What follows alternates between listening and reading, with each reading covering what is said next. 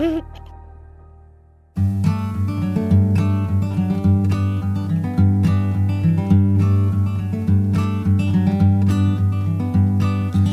little thing you think that you need.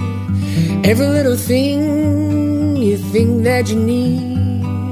Every little thing that's just feeding your greed. Oh, I bet that you'd be fine without it. Hello, simpletons. You're listening to the Minimalists Private Podcast, where we discuss what it means to live a meaningful life with less. My name is Joshua Fields Millburn. Ryan Nicodemus is on vacation this week, but fear not. Malabama is here. TK Coleman is Hey, here. hey, hey. We have a very special guest.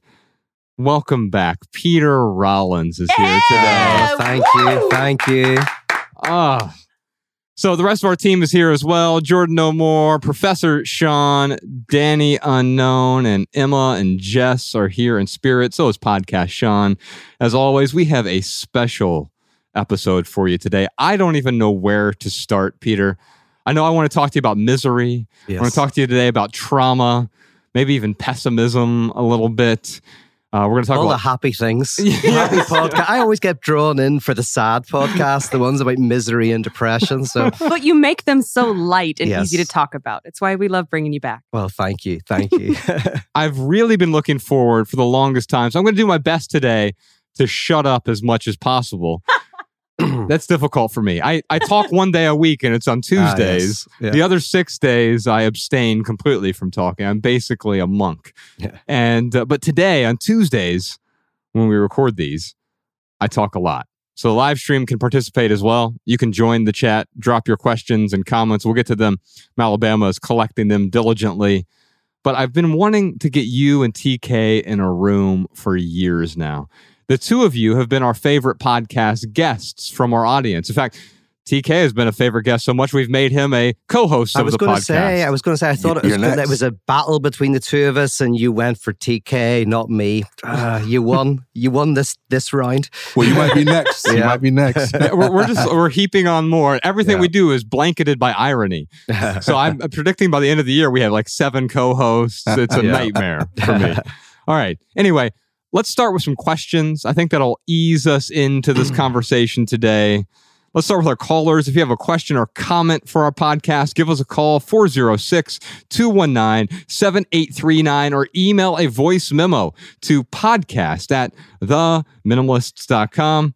Let us know you're a Patreon subscriber, by the way, and we will prioritize your message. Big shout out to all of, all of our Patreon supporters. You keep the podcast 100% advertisement free because advertisements suck. Our first question today is from Jessica in Denver, Colorado. My question may sound silly, and before I ask it, I want you to know that I get so much value from your work. But I sometimes wonder why. Why are you so compelled to help people who are wired this way? What is your biggest challenge, and what is your biggest takeaway? I'm interested in the answer to this question. And Jessica, by the way, I love this question. Let me tell you why I love the question because it's a difficult question. I could make it sound easy. There's a narrative overlay where, uh, oh, I want to help people or or whatever. But really, the question is the why behind that. You're in it for the money well, and the fame. the advertisement suck part. yeah, I mean, I, that would be true if if we just peppered this whole thing with Man, yes. advertisements. Um, I'm not allergic to money either, though. Yeah. And so I don't want to renounce that. I don't even want to renounce advertisements. I'm just kind of grossed out by them. I mean, I I'm- am sponsored by Bob's Auto Mechanics today.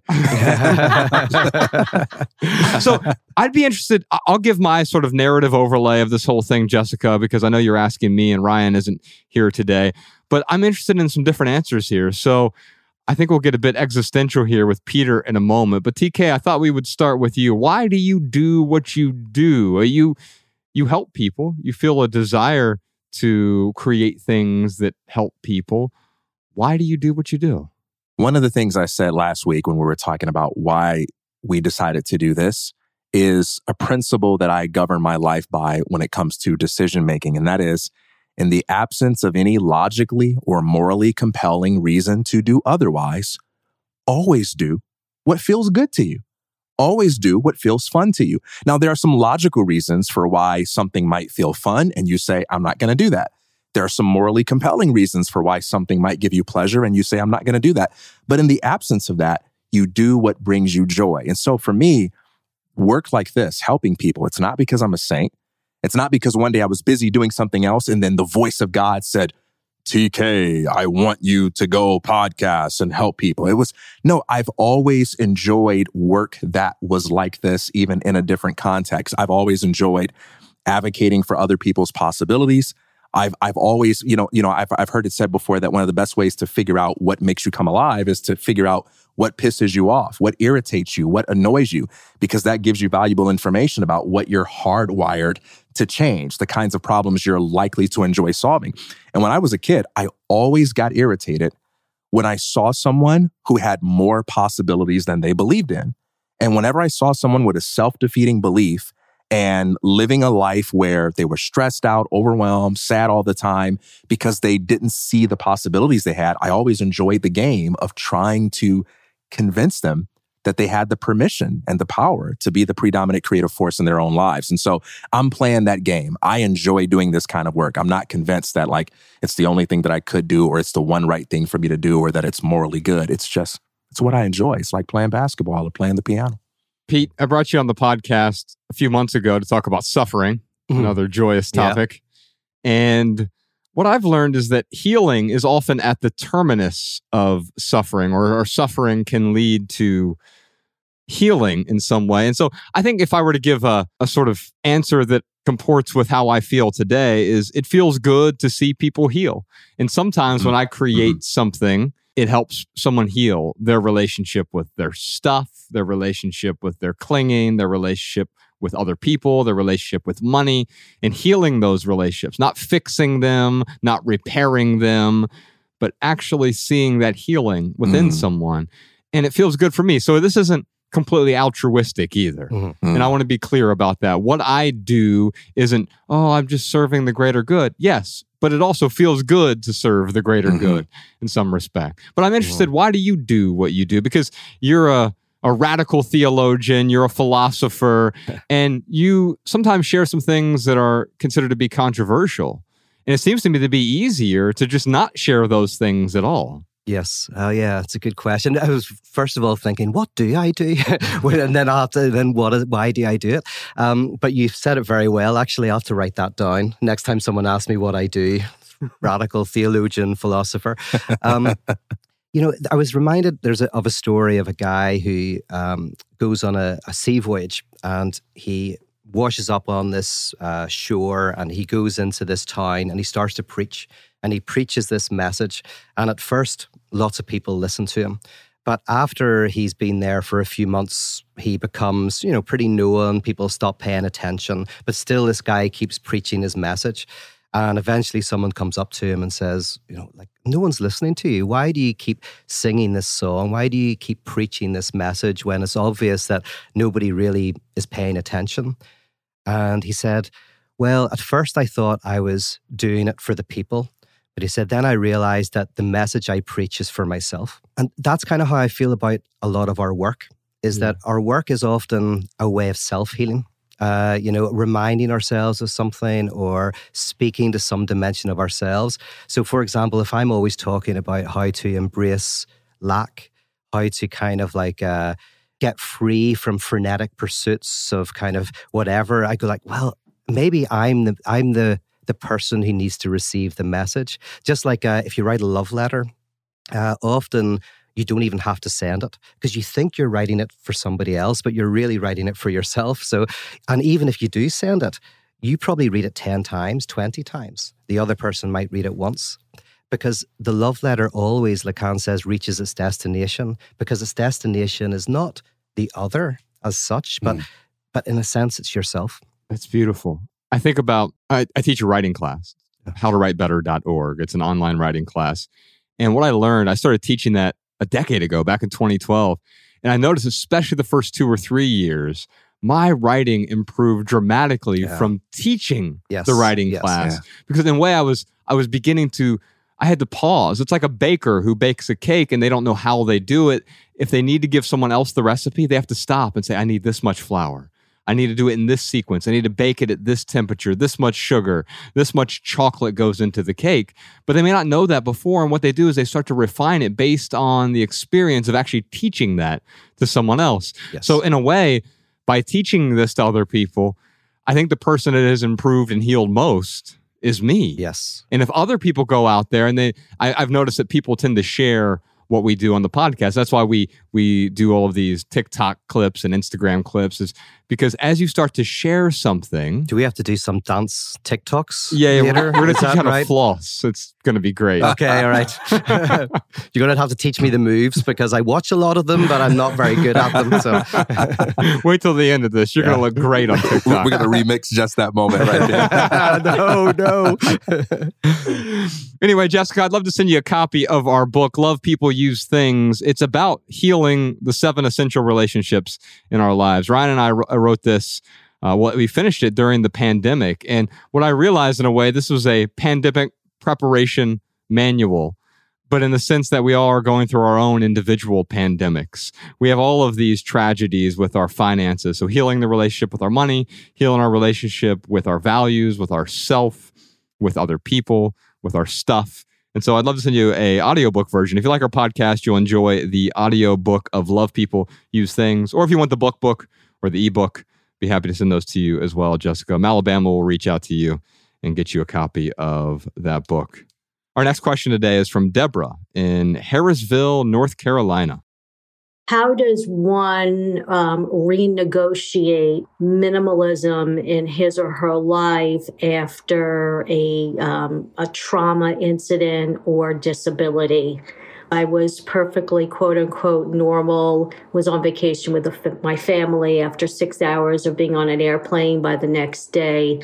I've had some, I have something called Mal de Débarquement syndrome. It is a rare neurological disease that may or may not go away. And right now there is no cure uh, as a minimalist for the past eight years and following um, almost all of your content, I've had to renegotiate my minimalism and unfortunately add a cane or add uh, a chair in the bathtub, renegotiate my furniture.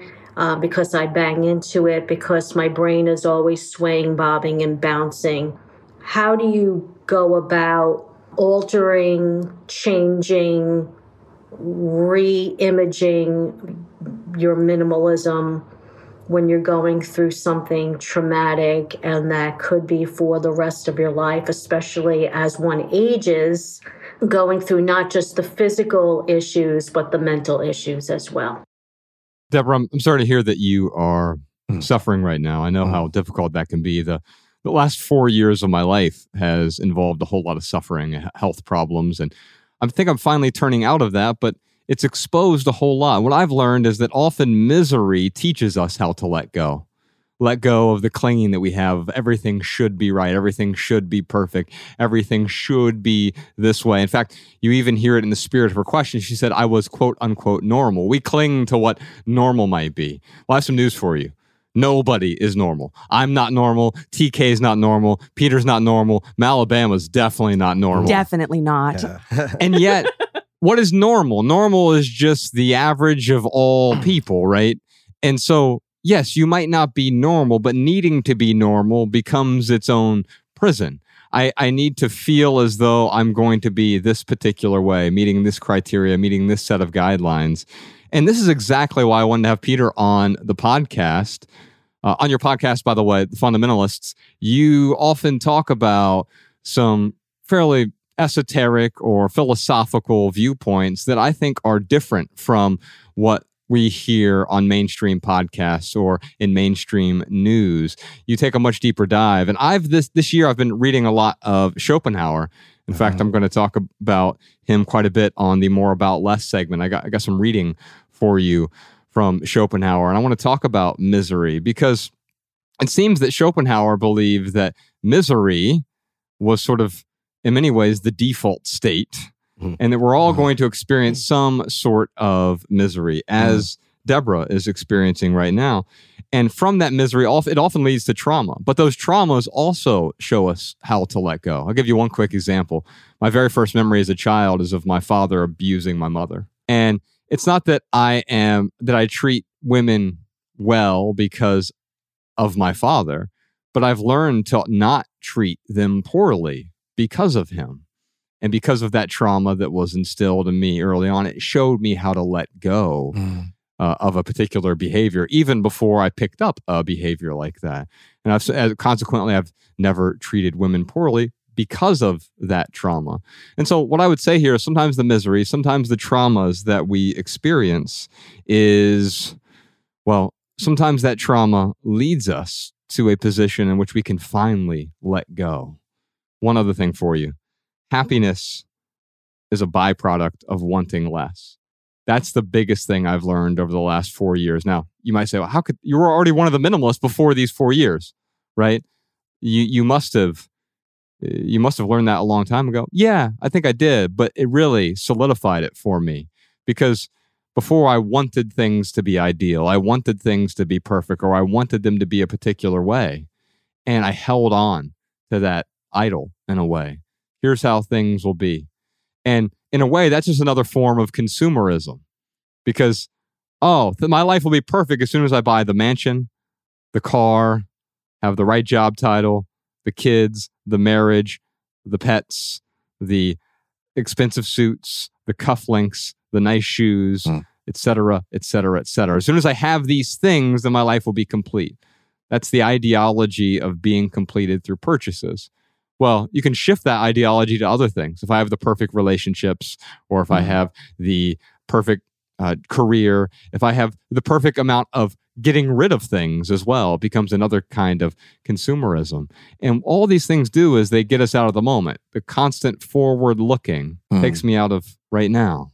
I think the reason that happiness is wanting less is because that wanting less arises out of a more fundamental insight, which is that abundance doesn't consist in what I possess, but rather in what possesses me.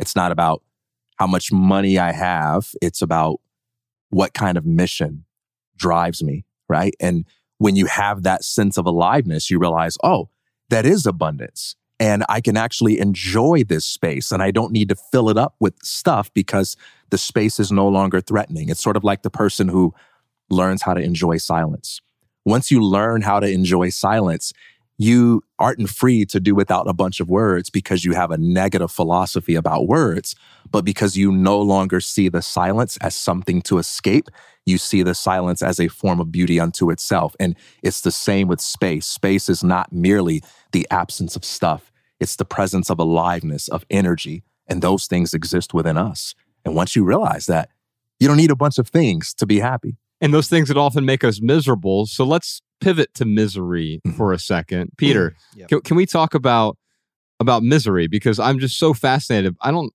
I think Schopenhauer really fascinated me because he mixed the Eastern and Western philosophy, yeah. and he did so in a way that was really stark. People have called him the darkest philosopher mm. in history. Mm. Yeah. And part of that is because of the way that he looked at misery. Yeah. I mean, Schopenhauer was probably the first philosopher to systematically give a very good answer to why abundance doesn't work and why um, our constant striving for things uh, never is satisfying.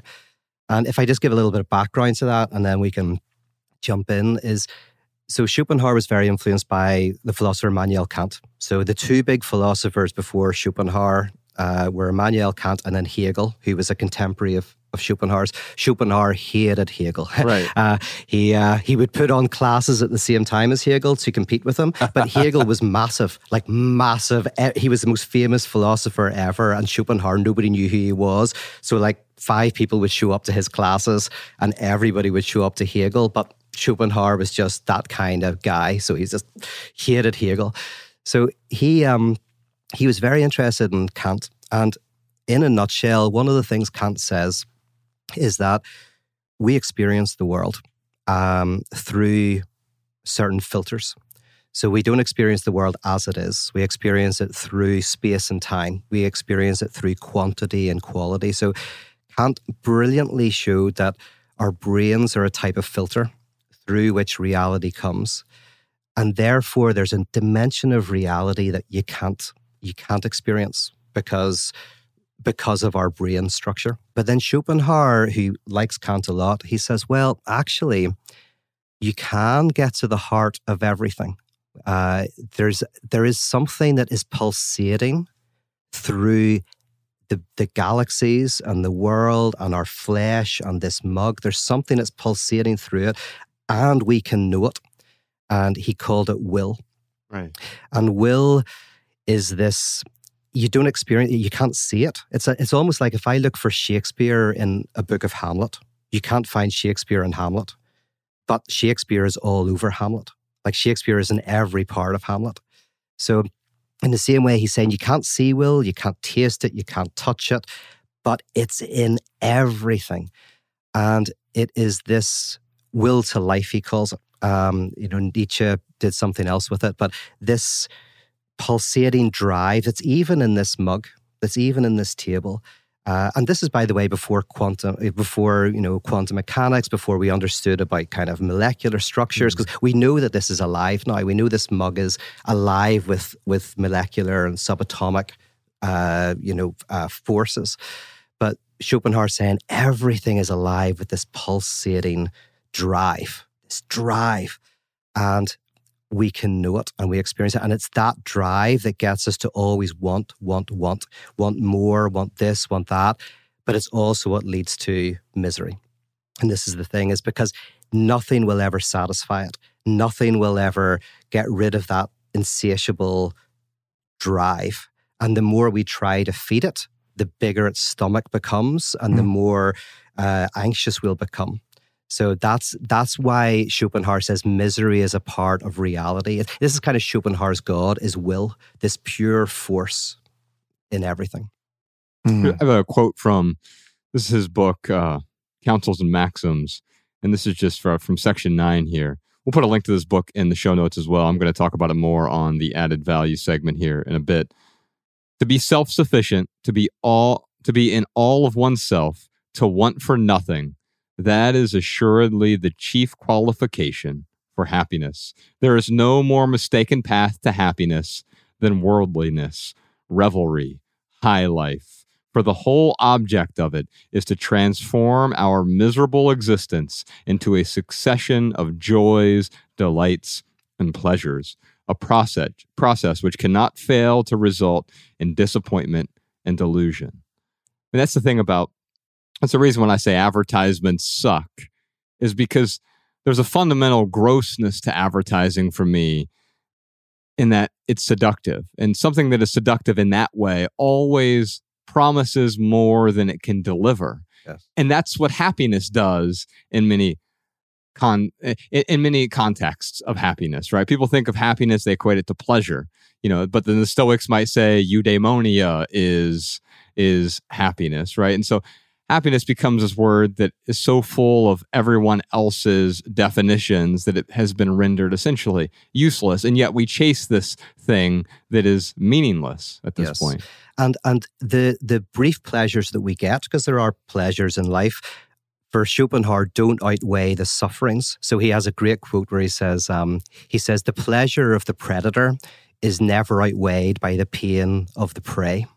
So, in other words, like the lion mm. might get a little bit of pleasure from eating the, the deer, but the deer is getting a lot of suffering, you know? So, we might get a little bit of pleasure from our mobile phone, but the suffering that went into making that mobile phone is greater than the pleasure we might get out of it. So, there's this, and the suffering that is the byproduct of overuse of drugs or, or, you know, phones, technology, food, whatever it might be, it also leads to suffering. That, that, that, that very pleasure that we seek often leads to our own suffering. Yes, yes, absolutely. And, and Schopenhauer, the amazing thing about this is this kind of can seem like an obvious point, but we're kind of blind to it. We're completely blind to it. Uh, we are so um, seduced by the idea that something will work, some relationship, some product. And what Schopenhauer does beautifully is he begins to kind of pull back the curtain. And by the way, this is why he's so key to thinkers like uh, Nietzsche and Freud and Jung and others, because they take this idea of will and it becomes the unconscious, which we'll talk about at some point, I'm sure. But um, Schopenhauer reveals that we are, and even Adam Smith, by the way, knew this when he talked about the invis- invisible hand of the market. And he said that capitalism runs. Uh, he said basically he said capitalism runs by this fantasy that if you're richer you're going to be happier. And adam smith himself said i mean that's that's a complete lie. It, like it's not true. Um, there's a certain point where you have your needs met and you have enough money to do you know kind of things. But when you get beyond that there's a certain misery. And when you don't get to that level, there's a certain misery, right? And even Adam Smith realized that there's a kind of a, a fiction that we all give ourselves to that causes us misery, but that we um, find ourselves unable to to pull away from. And Schopenhauer does offer a cure. Like he, you mentioned it there. Like, and Schopenhauer's cure is an interesting one. He was, as you mentioned, very influenced by kind of Eastern mysticism. Uh, this was a point in history when the Upanishads and Buddhist texts as well were being translated into German, and he was reading these texts. So he was very influenced by that, that tradition. But he basically says the way to win is not to, to pursue more happiness, more parties, more pleasure, more stuff, but to uh, renounce the game, to say, I'm going to I'm going to withdraw myself from this frenetic pursuit. I love that. I always say, don't hate the player, mm. don't hate the game. Love the fact that you can opt out of it all and uh-huh. you can create your own games, right? And one of the things that we talk about a lot here is there, there's the way of consumption and the way of creativity. The way of consumption is oriented around how can I get something from you? How can I take from what other people have created and, and try to be happy that way? And it never works, you know? Mm. Whereas the way of creativity is, it's not wealth by gain it's wealth by the dynamic expression of will. How can I influence the world? How can I express myself playfully? And I think that's what it's better to give than to receive is all about. It's if you go about life trying to consume, trying to be happy by getting stuff, you're in that receiving mode and yeah. it, you just never win. Whereas if you say, you know what, I'm going to be a giver, I'm going to playfully create, and that's when you win the game that you create. And a good example of this, like a good example of what, what Schopenhauer is meaning is if you imagine a TV show like uh, Desperate Housewives or something like that, right?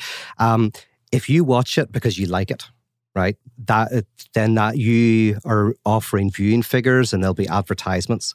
If you're watching it because you're mocking it and because you get enjoyment out of disliking it and laughing at all the people who watch it unironically, you're still watching it which then is counted as a viewing figure, which mm-hmm. contributes to the advertising. So whether you watch it ironically or unironically, you're contributing to it. The only way to get rid of a show like, say, Desperate Housewives, I don't even know if that show still exists or what it is, but first one that came to mind. But the only way is to libidinally disinvest from it. And if enough people libidinally disinvest from it, then it can no longer function.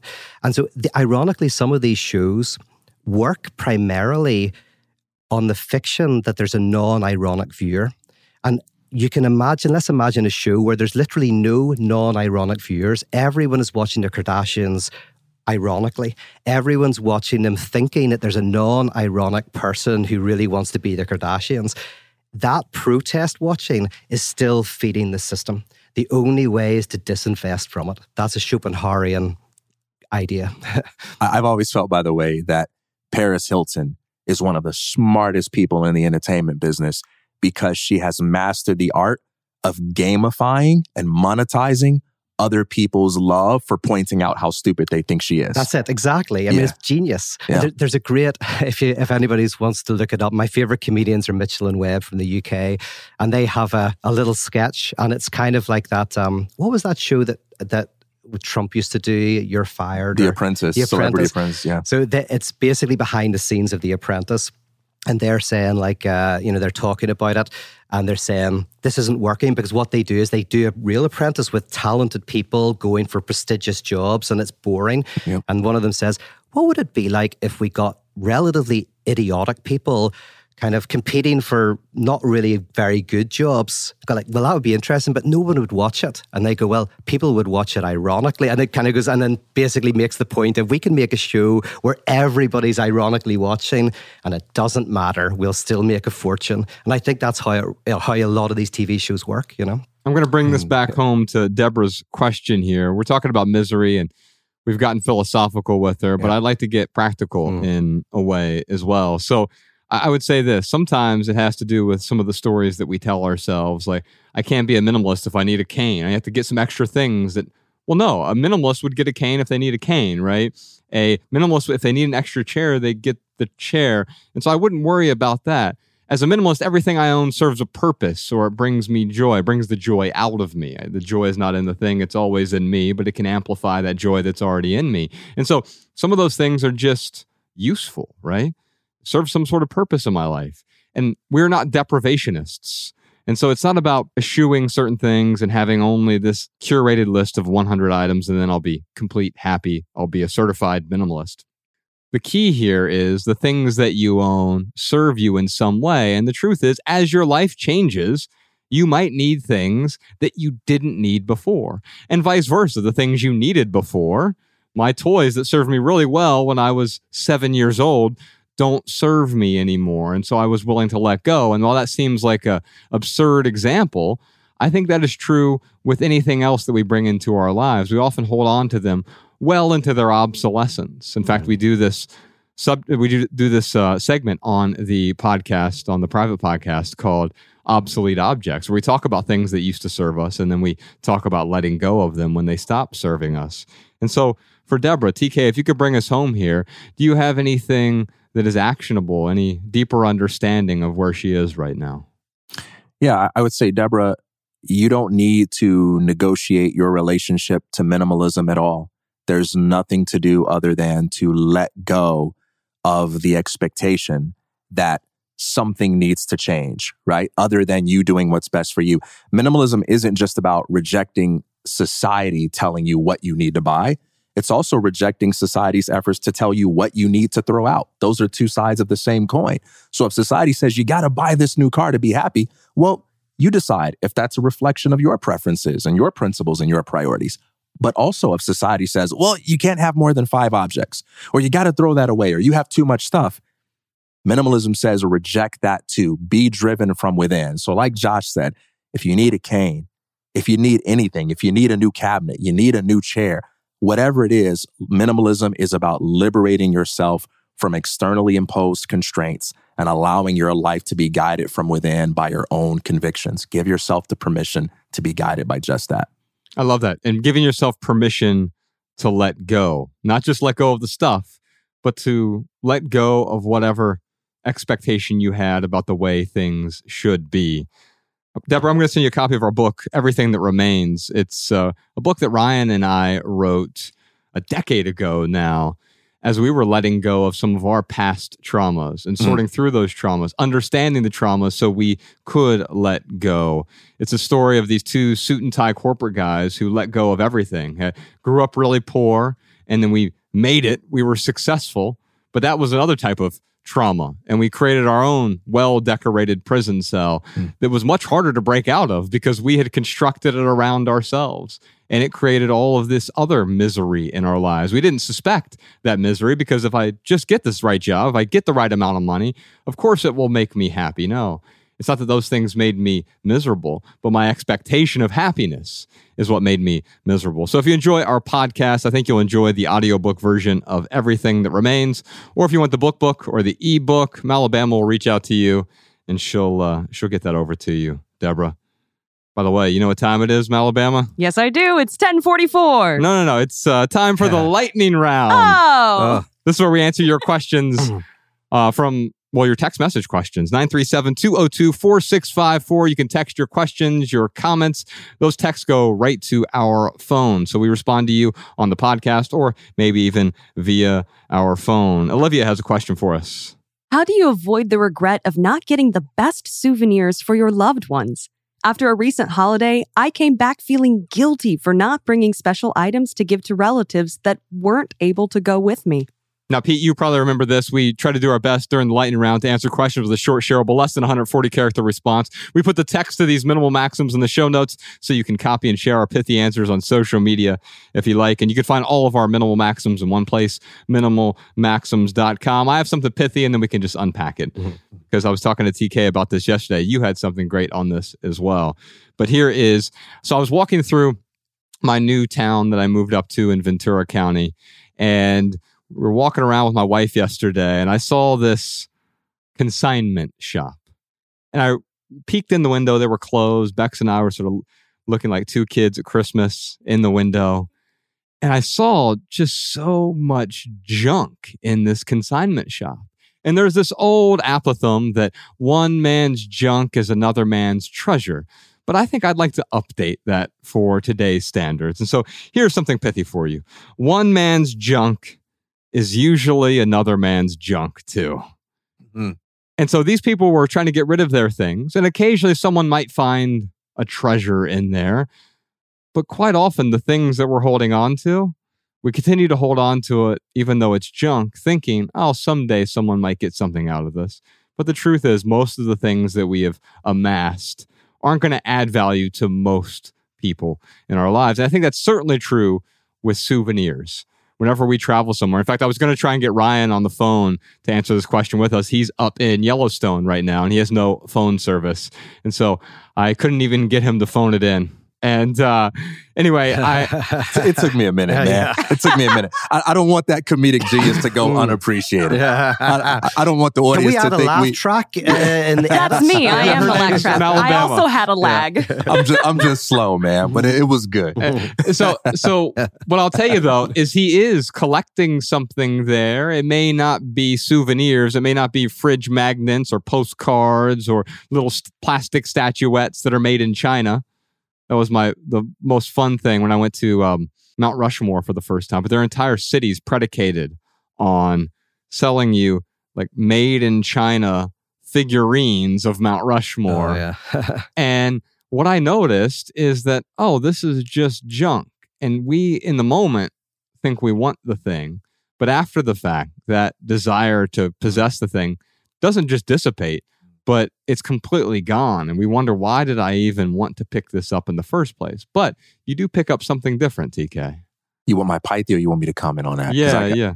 Okay. Yeah, let's get short. Let's get attenuated. Okay. Mm. Okay. So my, my Pythia is um, sometimes the the best gift is a good story. If you think about this is the unpack. If you think about what it what a gift is, it's really a form of crystallized appreciation. It's an effort to say, I like you, I love you or I see you in the form of an artifact, right? Here's a little golden coin. Here's a pen that I got out of a gift shop. Here's a button. And it's a physical thing that concretizes this intangible sentiment that I feel towards you. And so what makes people appreciate a gift is the thought that's behind it, which is why we say it's the thought that counts. And we can prove this to ourselves because if you take important days like anniversaries or, or Valentine's Day, birthdays, whatever, and I know the importance of these days are all arbitrary, but if you just try to money your way into appreciation by writing people checks or giving them cash, they'll feel cheap. Even if the, mon- the money you're giving them exceeds the monetary value of a creative gift. And why is that? Because people know the difference between something that requires the input of energy, thought, and time versus you just trying to buy your way out of something or buy your way into a friendship. No one wants to feel like they're being bought. They want to feel like you did something that made you really think about them. So when you take the time to put together a playlist of songs on Spotify, right? TK, this episode is brought to you by not Spotify. and, and, and you say, here's a playlist of songs that reminded me of you. People say, wow, man, thank you. That means a lot because you really had to think about them and put some time into that, even though you spent no money on them versus just buying them something because it was expensive, like you're trying to impress them with a price tag. So, how can you use that observation to overcome this fear that when you go out of town, you're not getting something nice for the people that you love? Well, since it's the thought that counts, give them the gift of thought. When you come home, write them a letter. Doesn't have to be more than one page, but take some time to think about an experience that you had, a place that you visited, a conversation that you had, something you observed that made them think of you. And tell them a little story about how you felt like they were with you in spirit while you were on the road and how you saw this clock or you met this person in a coffee shop and they said something that made you think about them and how much they mean to you. And you wish that they could have been there and you hope that maybe one day they'll be able to go there with you in the future. But even if they can't, they were with you through that moment. I guarantee you, people are going to remember something like that much longer than they would a button that they'll eventually throw away. And by the way, if your friendships require you to buy expensive gifts in order to maintain them, the friendship is already dead. Lovely. Can I long or short? Yes. On this one, I can only do long, short, long. I'm allowed to. Yeah. Okay. It can um, be long if it's good. Yeah. I want. Yes, if it's good. Well, that's not going to be don't good. do anything it's with not that going to be good. Um, I was thinking of like when you were talking. Uh, there's a very famous phrase by Freud that a lot of people know is near the end of his life he wrote this letter, and in the letter he said, "What does a woman want?" Right, and there's even a movie called "What Does What Does Women Want" or something with Mel Gibson. So this is a famous phrase of Freud. What does a woman want? And um, a lot of people see this as Freud going just not understanding women or whatever, but he was actually one way of understanding what he was doing uh, and what he meant by that phrase is he noticed something that was more obvious uh, in feminine structure than masculine structures. And then what uh, later French psychoanalysts did is they they showed how this question is what do people want? So what does women want led to what do men want? What do all of us want? And what Freud noticed, which is very interesting, was he noticed that um, a lot of the women he was talking to, uh, what they desired is what the other desired. So, in terms of even fantasy life, men's fantasies are often very uh, solidified, right? S- sedimented. So, a man might have a certain fantasy, women's fantasies were often not so solidified, much more fluid. So, for example, a man might say to his partner, I'd love someone to watch us having sex, right? And the woman might go, I've never thought about that. And oh, I don't really like the idea. But then she might go, oh, well, I see that you like the thought. So let's whisper about it. Let's talk about it, right? And then as they talk about it in, in discourse, she starts to enjoy the desire that it evokes in him. And then she starts to go, I quite like this idea. And then maybe even they they do it. And then after they break up, she goes off and this desire is hers now. But but what was interesting is the des- the desire for sleeping with, with having sex when someone's watching wasn't what she desired. She desired the desire that animated that act, right? Um, so Freud noticed this and noticed that our, our desires are so interconnected with the desire of the other. And then, then men's desire exactly the same. It just kind of plays out in a, in a different way. So all of this to kind of like back up exactly what you're saying is a gift and somebody bought me a little wooden thing. Oh, sorry. Uh, recently, a little kind of uh, that uh, souvenir that meant a lot because there was desire within it. It was yeah. the object, was the representation, but it represented this this desire that that animated it, which is what Lacan calls object object A. So, in terms of this question, all of that comes around to exactly what you're saying. Is that is that what can one do to concretize one's desire. And a letter is a good example. Flowers are a good example because flowers are of no pragmatic value. so, why do we like things like flowers? Why do we like things that literally have no use value? Because, in a sense, when you, ha- when you give something like this little wooden object I was given, it's got no use value at all. So, it kind of, in a sense, is a great receptacle of the desire of the other. Mm. Those are the kind of little objects that mm. are hmm. special. Yeah. So I, I, think where we go with this, Olivia, and thanks for your question, is instead of bringing home souvenirs for people, you should watch them have sex. Yes. oh man. yes, that's the takeaway. hey Josh, who was that writer who said something like uh forgive me for writing a letter that's so long I didn't have time to make it short? It's often oh, attributed yes. to to uh, Mark Twain, Samuel Clemens. Yeah. Um, and the reason that we do that, or the reason that we often write something that is so verbose, is because we didn't have time to attenuate it, to edit it, to make it something pithy and short. But what I like about this segment yeah. it is it allows us to do both. Yeah. To have something pithy, but then also let's expand on it in a way that is meaningful. And my pithy yeah. response is you're too nice. Just forget about everybody else and have a good time. Okay? So that's my short one. The long one was about the desire of the other's desire, but the short one is just just enjoy yourself, don't worry about them. let's move on to yeah. let's move on to some social media questions.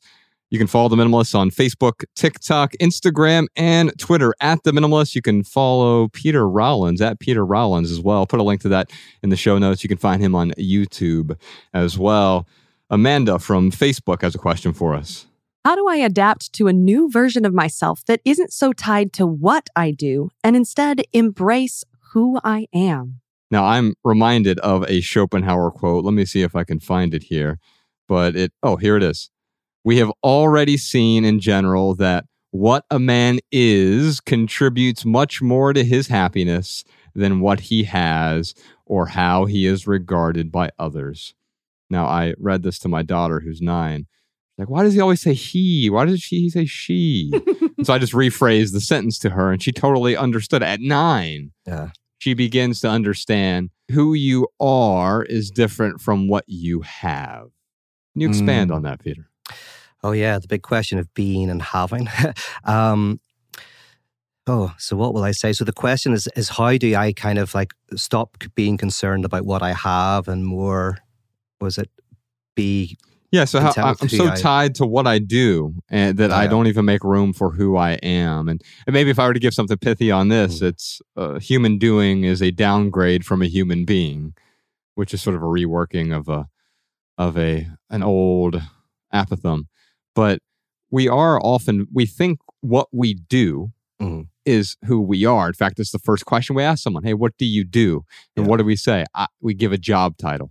Yeah. I am a director of operations for XYZ Corporation. Or, oh, I'm just a mom. I'm just a server. I'm just a whatever. And it's like, well, no, you're so much more than what it, that job title encompasses. Yes, yes, absolutely. And it's difficult because you could say behind everything, uh, Hegel would say this is behind everything is a desire for recognition.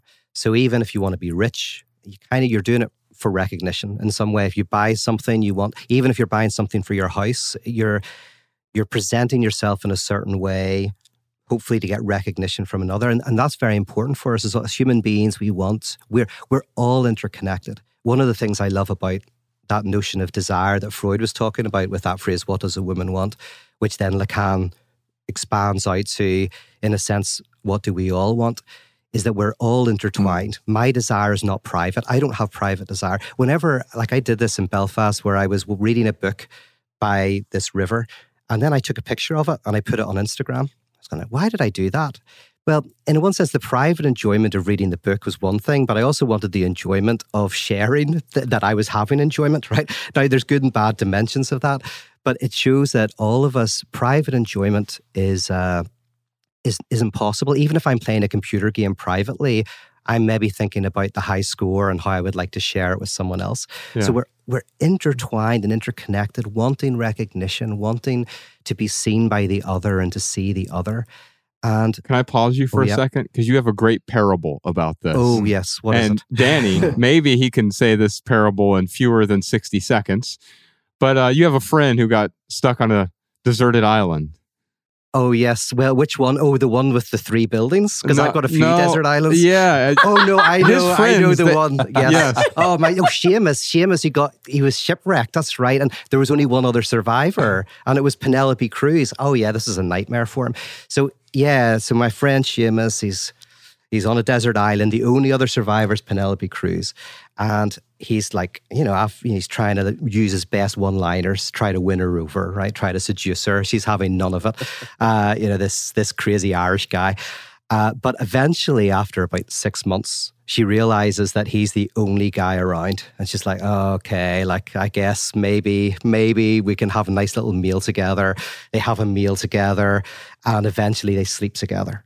And the next day, Seamus wakes up beaming, delighted, absolutely delighted. So that was wonderful. But he says, "Listen, just one thing." He says, "Would you put on my jacket?" Okay. And would you draw a mustache on your face? And she's like, Is this some weird sex thing? No, no, no. Just draw a mustache and a little beard on your face. And could you put my hat on and put these boots on? Brilliant. And then could you meet me down at the beach in 10 minutes? So Penelope Cruz goes, Okay, I'll do it. So she goes down to the beach 10 minutes later with the jacket and the beard. And she sees Seamus. Seamus runs up to her, gives her a big hug, says, Oh, I says, I've been I've been so excited to see you. He said, Gotta tell you, you'll never guess who I just slept with. Right? In other words, it's not enough to just sleep with Penelope Cruz. You have to tell someone, right?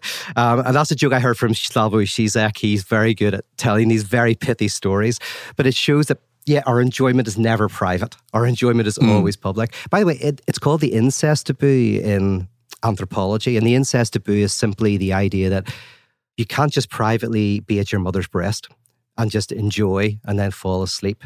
You have to separate from the mother other and find substitute enjoyment in community. And that's civilization. And that's why civilization has always got discontent or misery, uh, because there's some sort of feeling of a loss for civilization to happen. So yeah, that's that's that's kind of what lies lies behind it. But wouldn't Schopenhauer say that in order to find true joy or whatever we're calling it, eudaimonia, that one must also be comfortable with themselves and with aloneness, not loneliness, Yes. but solitude.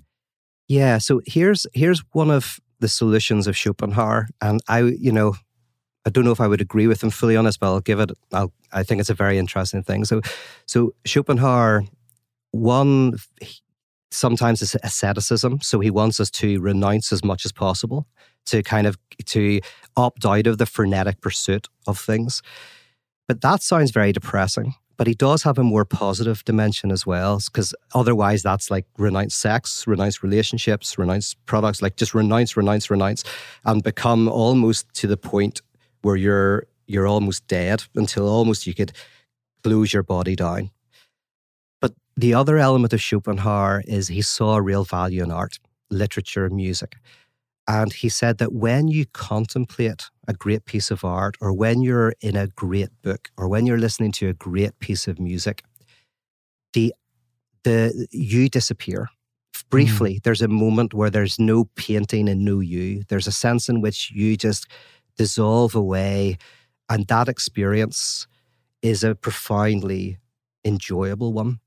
And by the way, it reminded me of what Deborah was saying, because whenever we're ill, we might have to stay indoors. We might not be able to go out as much. We might start feeling that we're missing out.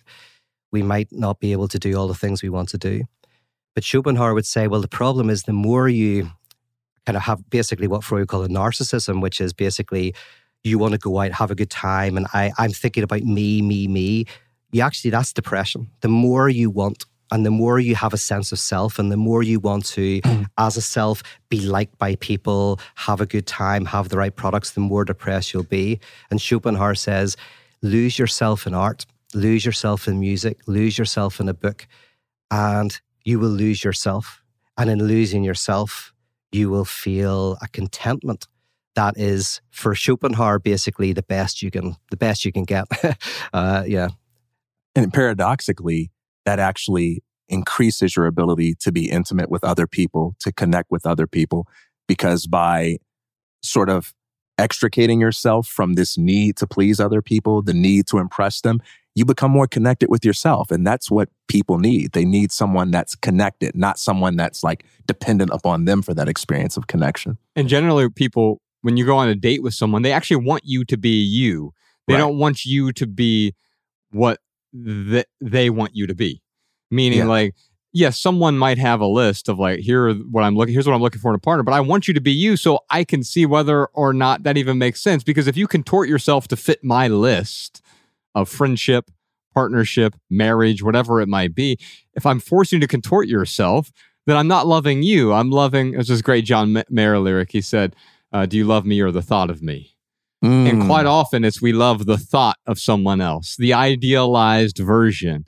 Oh, if he just changes these 16 things about himself, then I will like him. Otherwise, well, we have some work to do, right?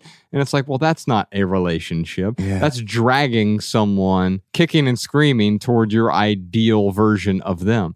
And so generally people do want you to show up as yourself because even if it you two don't match, you, there's no fit there between the two of you, then that then you don't have to continue down you know, the same path, or you don't have to get dragged down the path. You don't have to drag them down the path either. And the, Yeah. the weird miracle of this from a psychoanalytic perspective, if if you go with the idea, and so I'm going to simplify a lot for the sake of this, but if if you go with the idea that uh, what you desire is the desire of the other, and then what they desire is the desire of the other. So I'm desiring your desire, you're desiring my desire.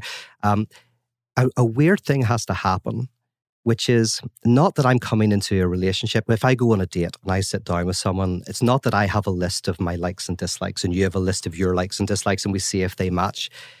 It's more that I sit down and I go, oh, weirdly, I kind of want to start liking what you like. And that person miraculously at the same time is going, I'd quite like to start liking what you like. And the two people begin to undergo a metamorphosis, a transformation. So it's a, and, and that's why it's so difficult. And that's why, you know, dating apps often don't work is, you know, you go with all of your likes and dislikes when really what you're looking for is you're not looking for someone to match all your likes and dislikes. Like in some respects, you're looking for someone who will make you start liking other things to, to like what they like. But that that kind of spark, eh, eh, and we can talk about what what that is, but that spark in which I'm sitting down with you on a date and I'm like, oh, there's something about you that I actually want. You're into French film. I've never watched a French film in my life before. I've never thought about it, but you're making me want to watch a French film.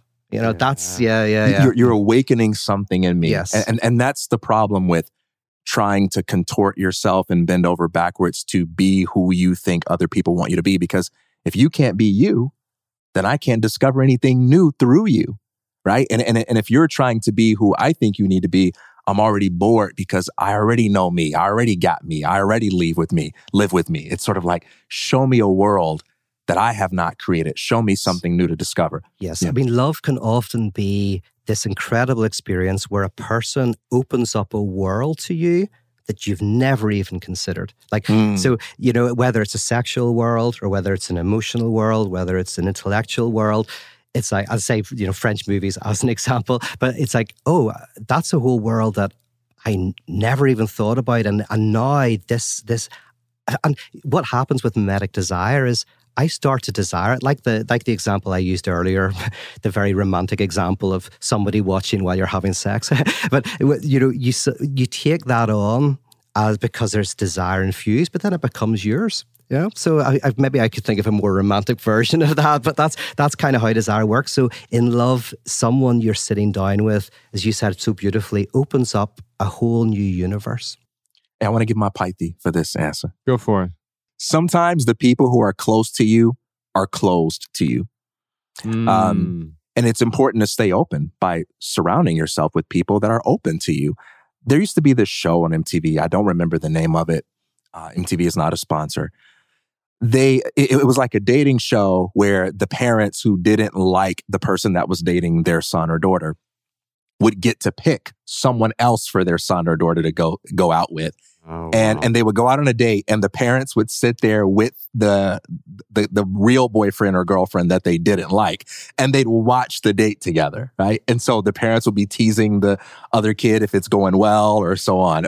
And so so you'd have an example where let's say um, there's uh, there are parents of a son they don't like the girl that their son is dating and so they pick some other girl and the two of them are going out and they're sitting there with the son's girlfriend. And the new girl is like hey you want to go golfing and the girlfriend laughs to herself and is like, oh my gosh, he's never going to do that. He doesn't like golfing. And he goes, sure, that mm-hmm. sounds cool. And then he goes golfing and she's confused, like, how is this happening? And he looks like he's having a good time and he's open to all these things that he never did with me. And you, and, and it wasn't based on gender. You saw this with every type, yeah. people doing this. And one of the things that's interesting that this show illustrates is that we become open to new possibilities within ourselves when we are ar- around people who aren't closed to those possibilities. Mm. Sometimes when people think they know you, you can internalize that familiarity and experience it as a limitation that you place on yourself. So I've got friends who, if you say, Hey, TK, let's go play golf, those friends would laugh and be like, TK, you're asking a wrong dude. And everybody would get it. And I would get it too, because those are my friends and those are my circles. And it's easier for me to kind of just lock into that identity. But if I'm around somebody who invites me to play a game of golf and they're completely undramatic about it, they're not even thinking about it like, I know this is a big deal for you, TK. They're just sort of casual, like, hey, TK, let's go play a game of golf. It's easier for me to buy into that casually, like, oh, yeah, let's just go do it. There's nothing dramatic about it. Keep people in your life that you don't already know and who don't think they already know you because those are the people who are going to become the permission slip that allows you to explore new possibilities. Yeah. I mean, absolutely. You'll notice I actually was talking to someone who she's in a relationship for seven years and she was talking to her partner and she was talking about some new interest and uh, like she just had no thought that the that her partner would be at all interested in that and but that set off a light within him and what they discovered is you know this new interest arose but it, it's basically because you know we think we know the other person because we're sharing each other's desires we know it but as soon as you introduce a new desire it opens up a new possibility a new world that's why often in couples if if, if one of them meets somebody else and they're into some other kind of stuff whatever it is, uh, you know, hobbies or sexual life, they can often go, "Oh my goodness, I feel like you've opened up a part of me that that that I haven't opened before." It's not quite true. This is the argument I would make: is um, I, I don't. I I would argue against the idea that there's a central substantial me that has a box that you open up and you've discovered a new dimension of me. It's more like your desire is opening up new forms of desire within me. Because one of the problems we do have, and Schopenhauer would reject this as well, is we often are trying to get to the true self. Who is the true me? And we always feel we're getting there. If you ever talk to someone who's into this idea of who the true me is, it almost feels it always feels like they've got there and they haven't got there a year before, but a years later they'll be you know, because they're, but what they're feeling is they're trying to get to the true substantial self but I think what they're failing to realize and what psychoanalysis teaches us is you're never going to get to that secret box of your true substantive desire. Every person you meet is going to, if you let them, if you're open to spontaneity and novelty, to the apocalyptic event of the other person, they are going to open up a new vista, a new avenue, a new river within yes. You. Yeah. Yeah. Forever. That, that's so good. For listeners that are curious, the TV show TK mentioned is called Parental Controls. Shout out to Jessica in the live chat for naming that one. Nice. Oh, nice. Thanks, nice. Jessica. Yeah, I'm Thanks. so glad that my mom didn't put me on that show because she would have spent she would have spent 10 years just trying to get she or she spent most of her life trying to get me to date Ryan. Uh, I had to explain to her that I was not attracted to Ryan, but she was just secretly hoping that someday Ryan and I would get married. I've, I've, got a very close friend, Jay Baker, one of my best friends and best friend. And uh, people are always saying, you know, you and him would make a great couple. Going, yeah, just missing that one thing. Actually, it's, it's, way worse than that for me. Like, if Ryan was, I was really attracted, if I was attracted to him physically, we still would be a terrible couple together. Yeah. In terms of like living together. You know and It would be great for the minimalists. You put some cameras in that house. oh my you, God. You would make millions. Shout out to our patrons. we were talking about how to grow the Patreon. Yeah. There's there's one there idea. That's the idea. Give me that confession booth. no thanks. Uh, all right, let's uh, let's move on to a question from Twitter. Amaya has a question for us. What are your thoughts on this Twitter thread about the danger of minimalist design and the death of detail? Okay, so I had Malabama print this out for me, so I can just pass these on. The first thing I'm looking at here, this is a whole Twitter thread. We'll put a link to this in the show notes, by the way. And really, what they're illustrating here is when you take simplicity or simplifying, not simplicity, you take simplifying too far.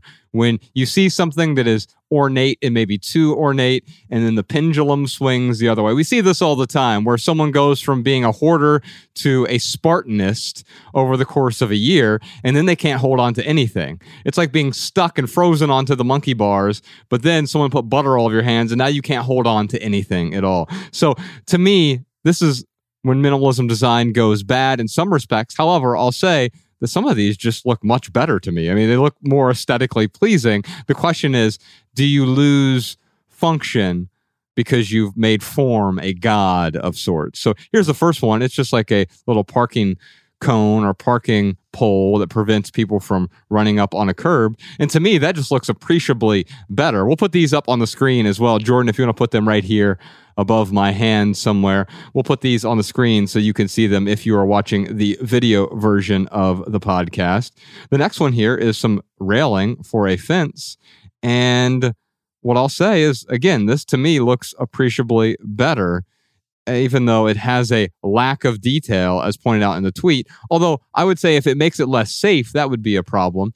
Although, are you saying you like the minimalist one more? And that certainly, absolutely, and you do not. Yeah, you're mad.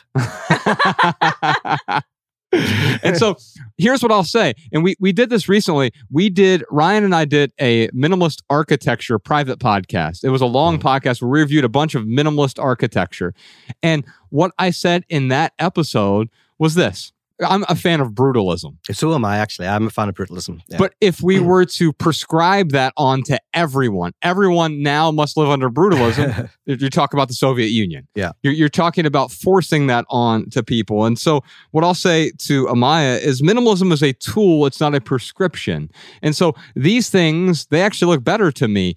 If the minimalist guardrail was less safe than the really ornate slightly uglier guardrail, then I would say, oh, you don't want form to trump function. However, here's the weird thing about guardrails there's data around this. If you go to uh, the Grand Canyon, the places where people die most frequently are the places with guardrails because we overstep our bounds when these artificial boundaries are set up. And so we try to climb on top of them or stand on top of the guardrails. And so people die most frequently at the guardrails. If there hmm. isn't a guardrail there, they stand a few feet back and then they don't stand in danger. So maybe here the most minimalist design would be to remove the guardrail altogether. I'm just imagining if you were president, it would be reading Schopenhauer and brutalist architecture. That's terrifying, and I love it. I would be, I'd be happy, but I don't know if many other people would. I think I would amplify it, but I would not prescribe Ah, it. yes, yeah. And I think that, Well, that maybe the power would get to your head. Uh, yes, knows? yes, and I, I will become the tyrant. Mhm. And here's the one we might disagree with the most here. So we'll put this on the screen. It'll be in color on the screen, but I'm handing over black and white. This is a old British red phone booth versus like an American minimalist phone booth. And while I can appreciate the old British charm of the red phone booth, let's face it, we don't even have phone booths at all anymore. So all of this has been rendered irrelevant anyway. What This are your the- thoughts on this? This is where the minimalists get controversial. This is where you're going to get cancelled for not liking the red phone booth. This is that's a design classic, that red phone booth. But you're right that they're kind of like uh, redundant now. Yeah. Um, and so I think quite often over time, the things that were beautiful, they still become they, they're still beautiful but they become useless sometimes right? And it's not that art needs to be useful. In fact most great art has no utilitarian use whatsoever. That's not why we enjoy art. I, have never been to like the LACMA walked in and said oh it's a beautiful painting but what, are- what are we going to use it for? Yeah. it's it transcends that in a way. It's interesting because it's the thread is titled "The Danger of Minimalist Design" and the and the, and the death of detail. So I'm I'm not sure if the phone booth you know falls in that category. I, I don't see anything dangerous about this, but whatever. Maybe it should be titled "The Danger of Dangerous Design" or "The Danger of Things I Don't Like." Who knows? Here's something that's interesting to me. There's a line here where he says, "It is a troubling phenomenon because of what minimalism represents." Da, da, da, da. What does minimalism represent? Apparently, I was wrong on what I thought it was because it represents a lack of detail. Hmm. And that's an interesting, that's an interesting claim. I don't know any minimalists who actually say that minimalism represents a lack of detail. It represents a lack of excess. yes And there's a huge difference, right? Because it's sort of like writing. Say everything that you need to say for the story that you're telling and not a word more. Now, if the story that I'm telling isn't designed to entertain, but it's merely designed to convey directions about how to get to the grocery store, then I'm going to have only a certain amount of detail. If the purpose of the story is to make you laugh or to entertain, I might need 20 words just to describe a blade of grass. There's no objective amount of detail that's too much. It's based on what's the story you're trying to sell, what's the purpose you're trying to achieve. And to go beyond that is excess. How do you know you have excess? When what you have is making you feel overwhelmed, making you feel stressed out, making you feel in over your head. You can discern by your own internal compass whether your relationship with something constitutes excess or not. It's not about how big or small something is. Professor Sean, you had a note that you wanted to add. Yeah, um, talking about danger here. Um, one of the examples was the parking bollard. I had a friend who tore his scrotum jumping over an overly designed parking bollard. And that would not have happened with the minimalist one. So It would not have happened if your friend wasn't an idiot. Yes, this is true. I think it was a parkour accident. You can't blame the pole on that one. well, I will say this. If you embrace minimalism, you're protecting your balls. yes. Malabama, we got so much more to talk about today, but what do you got for us first? Here are some minimalist comments and insights from our listeners. Hello, my name is Amberly. I'm from Louisiana, and I wanted to tell y'all about um, a company that I find a lot of value in. Um, it's called United by Blue, and they. Um, I'm not getting anything from them for saying this. I just really enjoyed the company. I bought a backpack from them a couple years ago, and I'm I love it. It's really great, and I'm finding a lot of value in it. Uh, they have quality products. They're very environmentally friendly, and they take a pound of trash out of the ocean for every project that you buy. Thank you. And thanks for everything y'all do. Y'all are great. Hi guys. Um, this is Trish from uh, Grover, North Carolina, and I'm a landscaper. And I just wanted to say for you and also the rest of the listeners on your podcast, um, everybody likes to use uh, tires. It's, it's shredded up tires. It's the one-time mulch they call it, and it they advertise it sometimes as a better alternative, but it is horrible for the environment. It will pollute it, um, and over time, the mulch will break down and it'll literally be pieces of metal tire in your garden or your bushes or whatever. So I would just like to discourage anybody from uh, thinking this is a better alternative than mulch. It is very bad for the environment and it is not meaningful at all. Welcome back to The Minimalist. Before we get into our simple living segments, let's read some more about less.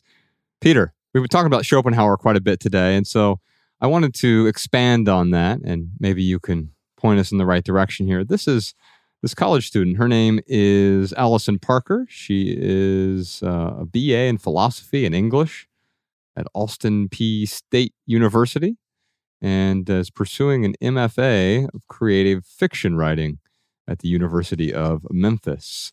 And she wrote this paper called A Pragmatic Look at Schopenhauer's Pessimism.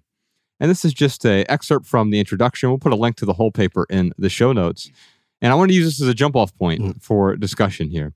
So here's what she says Schopenhauer introduces his pessimistic philosophy in the article on suffering on the sufferings of the world by pointing out to the reader that our lives are full of suffering. He writes that misfortune in general is the rule by which we live our lives.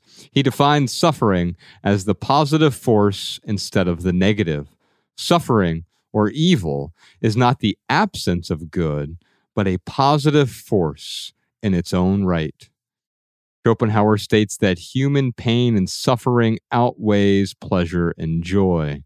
So, you touched on that a little bit earlier. I want to dwell on this line in particular because I think people will misunderstand what he means by suffering is positive, not negative. Not positive in the sense of positive thinking. Yep. But that it exists. How deep into philosophy do we want to go here? I mean, the big thing for Schopenhauer is it's not just, as people know, he's not like he's just a depressed guy, goes, looks around and says, oh, you know, everyone's suffering and life is evil, life is difficult. It's that he perceives within everything this insatiable drive. And so, if this is an insatiable drive, he very beautifully uh, articulates this in the world as will and representation. He says basically we we are uh, in a pendulum swing between boredom and pain.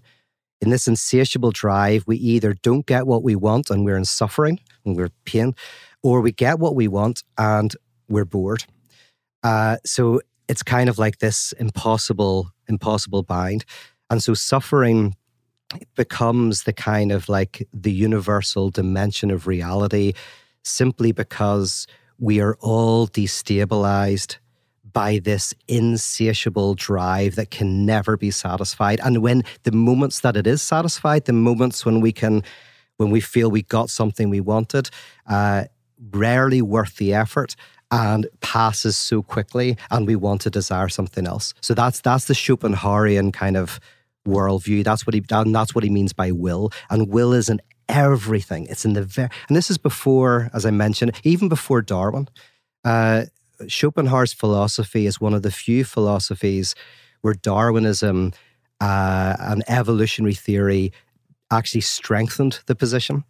Um, Darwin's book came out just, I think, a year before he died. And so a lot of Schopenhauerians kind of said, well, here's, here's Schopenhauer's view of reality in the biological world that we have oil and we have coal because life is so many deaths, so much destruction, so much uh, suffering um, in the physical world that creates complexity. Let's talk a bit more about. We, we hear the word pessimism and we think mm. bad. Pessimism bad, optimism good, right? Yeah.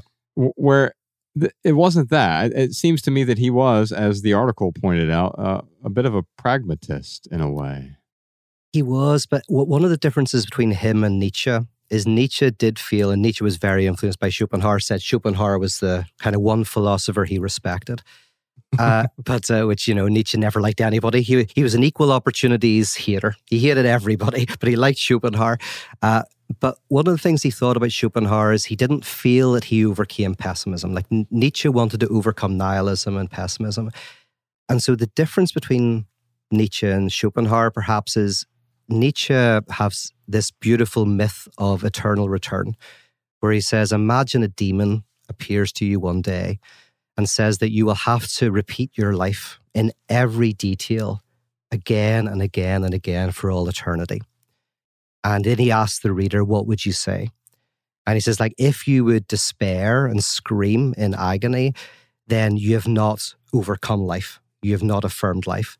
But if you would be able to look that demon in the eye and you would be able to say yes and amen, then Nietzsche says basically you're kind of like an Ubermensch. You're you're able to affirm life in all of its difficulty and all of its sufferings and all of its joys.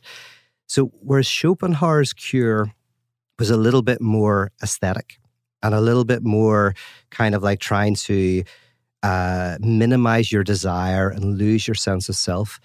Nietzsche's was a little bit more embrace the desire, uh, embrace all of the complexity, um, uh, and say yes and amen to it. So those are the two slight differences. Um, they also have a slight, slightly different way of thinking about what will is. Schopenhauer thought it was a will to life, uh, but Nietzsche, and this is why Nietzsche is so important to Freud as well, is Nietzsche said, well, there's something even more than the will to life, and it's the will to power because someone will actually kill themselves for something. Some, sometimes there's something even more basic than the will to life. And uh, so Nietzsche was saying that, you know, he kind of like played with Schopenhauer on that as well. Nietzsche had this sort of teleological dimension to his thinking where it's kind of driving towards something like there like there's a kind of flirtation with transcendence going on that you that you don't see as much in the contrast. Yeah, that's a good point. I mean, that's very much in Hegel, especially that there's mm-hmm. a there's a, a, a teleological dimension to this. Um, but that's interesting about Nietzsche as well, because in some respects, Nietzsche wants to avoid any explicit teleology, but I can kind of see he has this idea of the Übermensch. So I guess that is a kind of yeah. Um, I, I think it's important too to cl- kind of clarify the concept of misery because misery is one of those words like stress, where once upon a time, when people used the word stress, they were referring to things like discomfort, exertion, something that could be good, could be bad, could be healthy or unhealthy. Whereas now, when we use the word stress in contemporary culture, it almost always means something that shouldn't be in your life. And I think when Schopenhauer talks about misery here, he's talking about a word that we would understand today as tension, not necessarily physical pain, not necessarily family tragedy, because when we hear the word misery, we all have our own images that are invoked. But misery here is tension, discomfort, the things that we're inclined to feel or observe and say, I don't like that. The experience of contrast, if you mm-hmm. will. Yeah, that's very good. And and and for Schopenhauer, it's almost like there's a there's a type of misery for a rock, or a rock undergoes destruction, but then an animal undergoes not just physical destruction, but also its life dies. And then human beings, we're objects like the rock. So our bodies die. We're life, just like a dog. And so Mm. we undergo dissolution there. And also we're subjects. And misery is at the subjective level, this tension. Um, so we kind of get it on all three levels. A rock doesn't feel the misery uh, in the same way as we do, and a dog doesn't in the same way as we do. We're kind of like Yeah. uh, experiencing this this will to life in all three dimensions. Yeah. The, the reason why Schopenhauer is so important is a beginning of a type of line of thought that you can see then through Nietzsche, Freud, Lacan, others. And maybe this fits with the definition definition of minimalism. So I'll, I'll look to you as the experts on minimalism, but Schopenhauer is the first like systematic philosopher of this kind of modern tradition to kind of say that we need to shift our focus away from what will fulfill lack to the lack itself. That there's this little movement where you go, you know, we're always looking for the thing that will fulfill desire, fulfill lack, fulfill this gap, this this sense of a, a, a gap in our being. We're always looking to fill that. And Schopenhauer is really his in the world as will and representation. That book has a very persuasive argument to say that uh, if you're able to realize that that actually you have to tarry with that lack, you have to somehow uh, experience it. You can't ever get rid of it.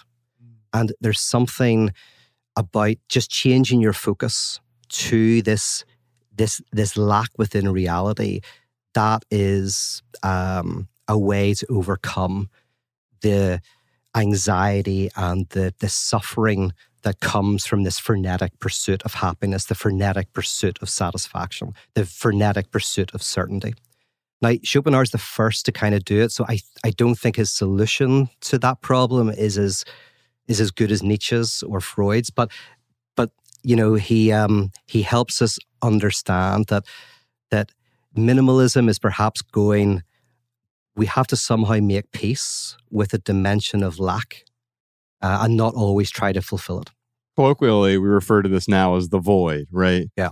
And mm. no matter what you call it, the lack, the void, the God shaped hole, wh- whatever it yep. is, we try to fill it. We're completionists in many mm-hmm. respects because we think as soon as we complete ourselves, we complete our homes, we complete our lives, then we will therefore be complete individuals. And that finally is the end point of happiness and Yes. contentment and perpetual bliss. And then we get there, and of course, it doesn't work. So we just try to fill it with more things. It's the reason the average American household has 300,000 items because we saw our house as the void. We see our lives as the void. We see our struggles as the void.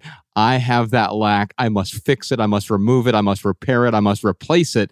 And it never works as opposed to walking in a museum and saying, look at this beautiful empty space. It's not a void. It's openness. It's freedom. Yes, how can you enjoy it instead of? I love that. Like instead of how do I overcome it? How do I get rid of it? How do I fulfill it? How do I enjoy it? Um, that's Yes. yeah, yeah. It's key. I, I often um, refer to James P. Carse's work, Finite and Infinite Games. And in that book, one of the things he talks about is how a finite game is characterized by winning and losing. An infinite game is characterized by play and possibility. The purpose of a finite game is the defeating of your opponent. The purpose of an infinite game is the continuation of play. And one of the things we talk about a lot in that contrast between consumption and creativity is that creativity is an infinite game where the purpose is the expiration of play and possibility. It's not about getting there and then being done. And when you observe children playing, one of the things you see is that the completion of the game is the thing they try very hard to avoid. Children don't stop playing because the game is done. They stop playing because their body says, all right, we got to do this tomorrow because we're done. We're out of energy, right? You have to stop them from playing. And that's how life, I don't want to say should feel, but that's how life feels when you are playing the infinite game. The, you know, the 24 hour cycle passes, you fall asleep because you run out of energy, but you never have a sense of being done and you actually enjoy that because the goal isn't to be done, it's to have fun. Yeah. I'm Yes, reminded yes. of we were just in the hall talking. uh, Danny and I were talking, and the burden of ownership of a thing. Right? He was talking about when he was young. He was trying. He's still really young, but when he was younger, he was saving up to buy one of these jet skis, right? Because they live near a lake and he wanted to buy a jet ski and he and his friend bought one together. And then all of a sudden it had all these problems and they had to repair it every week and it was essentially useless half the time, right? But as a kid, you have access to everything, ownership over nothing. And as a result, you're not burdened by all of the ownership. And so, uh, quite often, I know Pete, you you took a car service over here. You didn't have to own the car in order to to get here. Hmm. And I think quite often when we have access to these things, not needing to complete ourselves by having full power and dominion over it, but having the ability to access it when I need it, all of a sudden the possibility is there, but the burden of maintenance is not there. Yes. And and we we think we need all those things because it's kind of like the sense of play is schooled out of us. I mean, e- even think about it with little things. When when you're a child, all of your books have pictures. And you're never taught anything that doesn't involve like a song or dance, you know? Like I learned how to do the alphabet by A, B, C, D, E, F, G. I still say the song, right? Or I learned how to count by using my fingers or using apples. And by the time you get a little bit older, you're given this message that the definition of maturity is to not need those things. You're smarter if you can count without the use of your fingers. You're smarter if you can read the books that don't have pictures in them. And so we begin to associate intelligence. We, we begin to associate adulthood with reading books that don't have images and not needing those images. Being able to memorize something without a song and without needing to sing. Being able to convey a message without dancing or needing to dance. Being prim and proper and mature. And that paves the way for this mindset of looking at the world in this purely pragmatic sense. And we wonder why we lose that sense of play and possibility. It's schooled right out of us. Pete, I'm hoping you can comment on this. I think to bounce off what TK said, we are living in the most immature time in all of human history. Mm. And here's what I mean by that a sign of maturity is a willingness not to blame others for our own misery, our own suffering, our own problems, etc. Mm. Because you can't make me upset, only I can make me upset. And yet if I blame you, it's a sign that I'm behaving immaturely. Well, what do we see now? The amplification of blame through social media and the internet, where we're all pointing fingers. It's become that Spider Man meme on steroids, where we're all at fault, and yet we're all blaming everyone else. And that seems to me to be a sign of absolute immaturity. Yeah. Um, so can I mention mention two types of God very quickly to kind of touch on this? Is um, we can talk about uh, the God of prohibition and the God of the demand to enjoy. So very briefly, the God of prohibition means the idea that, and this is a, this is an old idea. Uh, Freud talks about it, but that when you're born into the world, you feel you've lost something. Uh, there is life after death, and we are the evidence of it. That in a sense, mm. there's something that has died, something we had to give up in order to become a subject. And this this is what I mentioned earlier, the incest taboo. The incest taboo, in a, in a sense, we have to kind of like break it out into symbolic enjoyment and into the world. You feel you've lost oceanic oneness. You're marked with this loss. Now, the God of the prohibition is the idea that we're all, and in the psychoanalytic terms, we're all castrated, which means all of us have had to give up something to be subjects, to be human. We're all, we're unified, not in what we share, but we're unified that we're all outsiders. We're unified that we all had to give a pound of flesh. But there's one exception. There's a fantasy of one exception, and often that's God, right? God is the one who lacks the lack but it might also be a figure like a, a, powerful king or queen. They have everything, but all of us lack. But in the contemporary world, and we can chart why it happened, but we're in a situation of what's called the God of the demand to enjoy. And this is a different type of God. This is the God that says, you don't have to be castrated. You're not castrated. You can have everything you want. You should have everything you want. So eh, if you look at social media, you're always being bombarded by images of people who are uncastrated, who have the thing and the demand to enjoy. And one of the problems with the the God of the demand to enjoy is that you, whenever you can't enjoy, the anxiety it produces, you start to have to blame somebody. You also start to resent people. You start to have mm-hmm. jealousy and envy for the people you imagine have the enjoyment that you don't have. And it creates uh, fragmentation within society. So you have social fragmentation, fraying of social bonds. This God, and we we live today in the God of the demand to enjoy. And one of the results I think you're touching on is the uh, social fragmentation. We have envy, we have jealousy. So jealousy is when I want what you have, and envy is when I want the relationship you have with what you have. So I might be jealous because I want your partner, or I might be envious because I want the type of relationship you have with your partner. But I have to find someone to blame in this God of the demand to enjoy.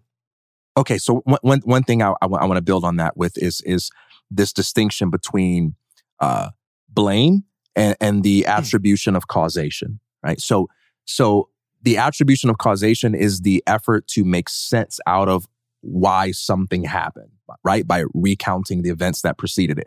Josh, if you um, if you lean against the, the table too strongly and the coffee cup spills over and there's coffee on the table, it would be accurate for me to say there's coffee on the table because Josh knocked over his cup. I'm attributing causation to your behavior. But that's different from me being unhappy about it and saying, I'm unhappy because Josh spilled the coffee, right? That's blame. And the reason I'm unhappy about it isn't because you spilled the coffee. It's because, well, when I grew up, someone taught me to get really angry when things were spilled. And so now I'm carrying that into the present and projecting that up on you. Or maybe I have a moral belief that says it's a bad thing for things to be spilled, right? Or it's a sign that you don't respect me for spilling my cup or something along those lines. And so those are two very different things. And the reason that blame is a sign of immaturity isn't because, hey, it's wrong to blame people and you're being bad. Blame is a sign of immaturity because it's an expression of the fact that I'm not really aware of why I am attributing causation to you for something that I feel rather than just the physical event itself. Causation belongs to events, right? Not to what I'm experiencing. And so when we say it's a sign that you're immature, some people may hear that as like, oh, okay, you guys think you are the enlightened ones telling me that I'm immature. Well, I know that someone did something to me that I don't like and I'm sticking with that. It's like, well, no, like there are things that happen in your life that aren't your fault. We all experience pain. That is the direct result of what someone else did to us. But there's a difference between that and me saying, I am now going to say this person is responsible for the way I orient myself towards the world. Gentlemen, we need to talk about religion. Ah, okay, let's do it. so, TK recently converted to Catholicism. So I don't know if I need to build a, a peace wall between the two of you. that's right. I need, I need the six foot under peace wall. There's a pe- did I tell you about that? There's a peace wall that's in a in a cemetery that goes six foot under to keep the Protestants from the Catholics in Northern Ireland. The only time I've ever been to, to Belfast, it, I was so fascinated by these so-called peace walls because they are a a a peace wall is quite the euphemism. Mm. I mean, it's the exact opposite of what it is. It's a, a wartime wall. Mm. If one has peace, then one does not need the wall. Yeah, yeah. And anyway, I wanted to talk a bit about religion because on this podcast, and we'll save this for the just the private podcast, obviously, but um, me and Ryan and TK all have different religious and spiritual beliefs, and there are people in this room as well who have different religious and spiritual beliefs. Where we get caught up is we tether those beliefs to a dogma that moralizes everything uh, that the other person does, and, and the blame is part of that as well.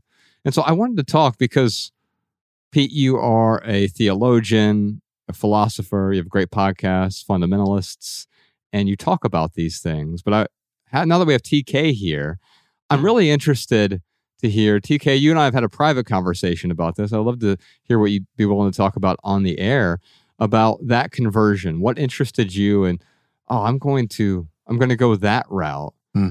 What did you appreciate about it? Why did you feel compelled to move in that direction? It's a long process. I don't want to put it on, you know, like, hey, I read this book and that was it. I watched this YouTube video and that was it. I had this single mystical experience and that was it. I mean, really, it was the, it was the culmination of a process that involved part mystical experience, part research, part conversation with people, part exploring over many years. And I, I guess I would say that the short answer for why I converted to Catholicism is that um, I, I, I would give two two short answers, which is number one, I, I became convinced that this is the historical expression of the fullness that is Christianity. That that this is Christianity as it was understood by its practitioners in the first, second, third century, and so on.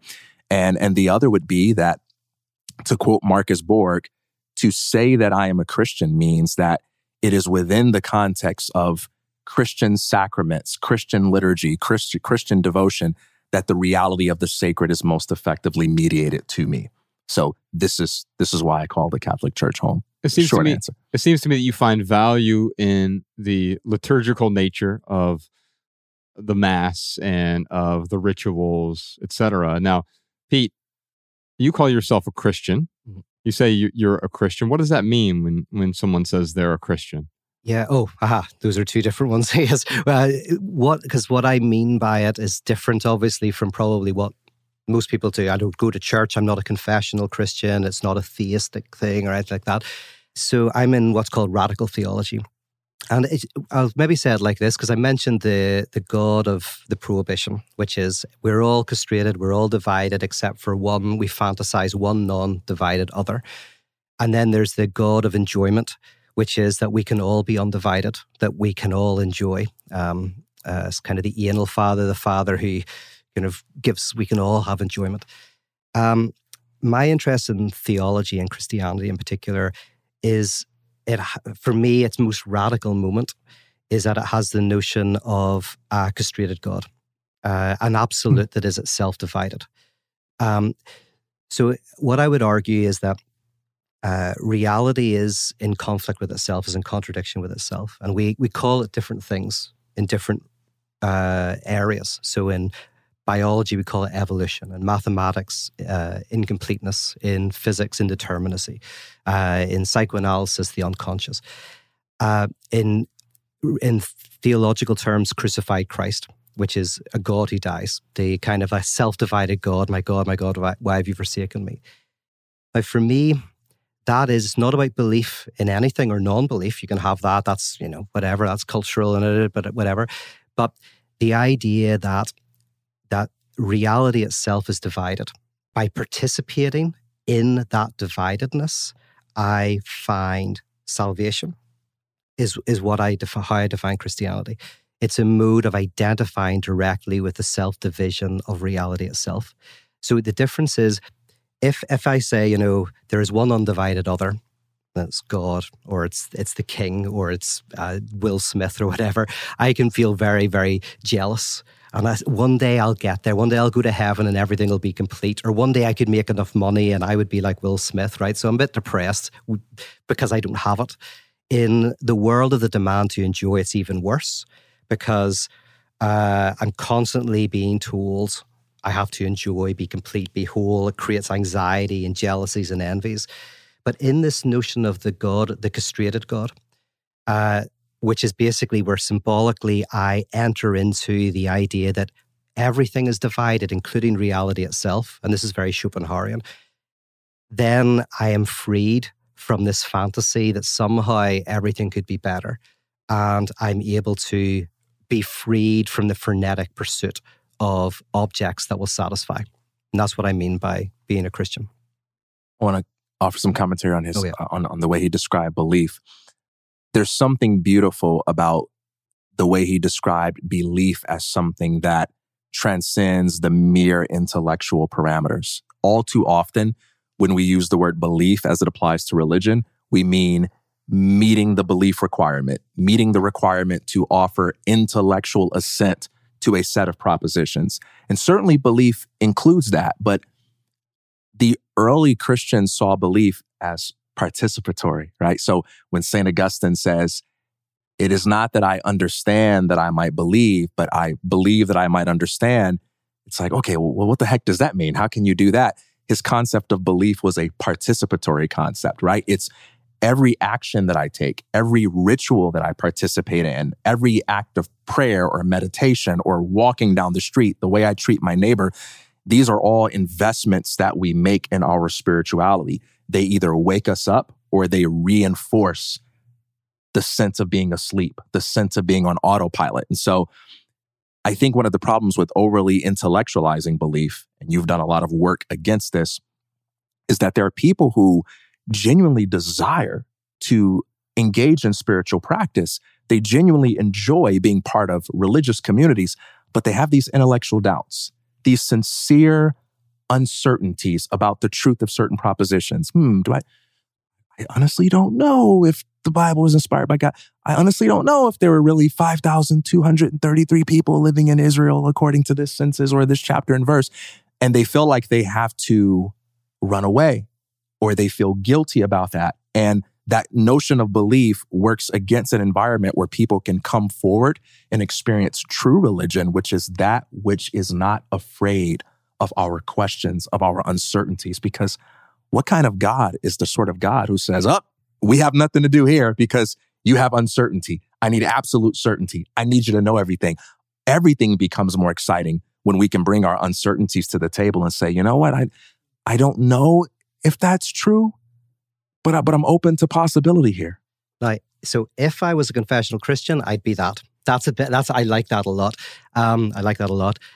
That's, but what, and what I want, and this is, we should have lots more conversations. Yeah. We'll go for a drink after this, uh, is, um, is that, so I like this idea of doubt, ambiguity, and complexity built into confessional Christian. And when I talk about confessional Christianity, I'm talking about the confessional church, the the body of beliefs and um, uh, my primary degree is scholastic philosophy, actually. Yeah. So I was yeah, very got a lot of that Catholic stuff in me.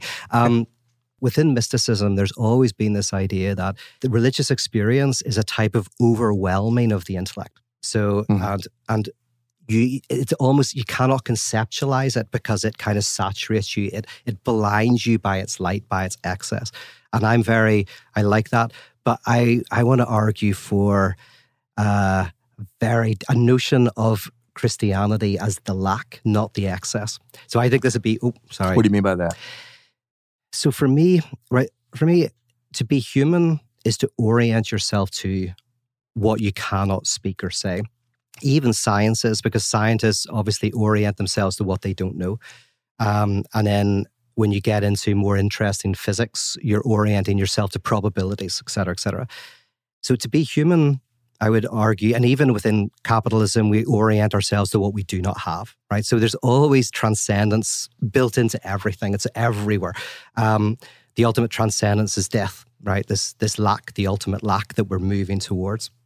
So for me, religion is a way, or various ways, to try to orient ourselves to this unspeakable dimension of reality.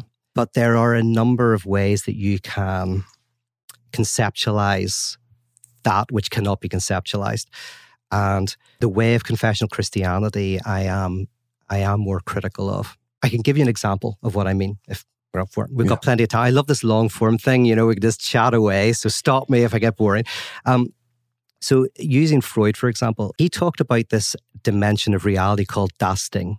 And das Ding is the unknown dimension of the other, particularly the mother, right? So, the infant, whenever they're at the mother's breast, eventually they start realizing that the mother has desires, other desires than the child, right? And the mother has this enigmatic desire, and that's called das Ding. And the child tries to fit themselves into that enigmatic desire, and they start to fantasize how they can kind of, you know, be appealing to the desire of the other. That desire is a type of lack because at the end of the day, the mother's desire is itself connected to the desire of her parents. And so there's this kind of like, not excess, but there's a lack that generates a child's desire. So I'll give you one example. This is from a book by Richard Boothby called Sex on the Couch. Really good book. Uh, Richard Boothby is a brilliant theorist. Already um, off to a great start with the oh, title. Oh, oh yeah, no, it's a great title. Yeah, uh, and he's coming out with a book on religion called "Embracing the Void" in a few months, and it's an incredible book. Um, he uh, Freud noticed there was a girl went into this shop and uh, she suddenly got really embarrassed because she thought the shopkeepers were laughing at her. And she came out of the shop, ran away, and she had a phobia of going into shops. But she was kind of very drawn to shops and also very phobic against them. And Freud, kind of as he was analyzing her, uh, what he found out was that she had there was some sexual abuse when she was young. I, I, she was groped by a shopkeeper, when she was like six years old. This happened when she was maybe 12.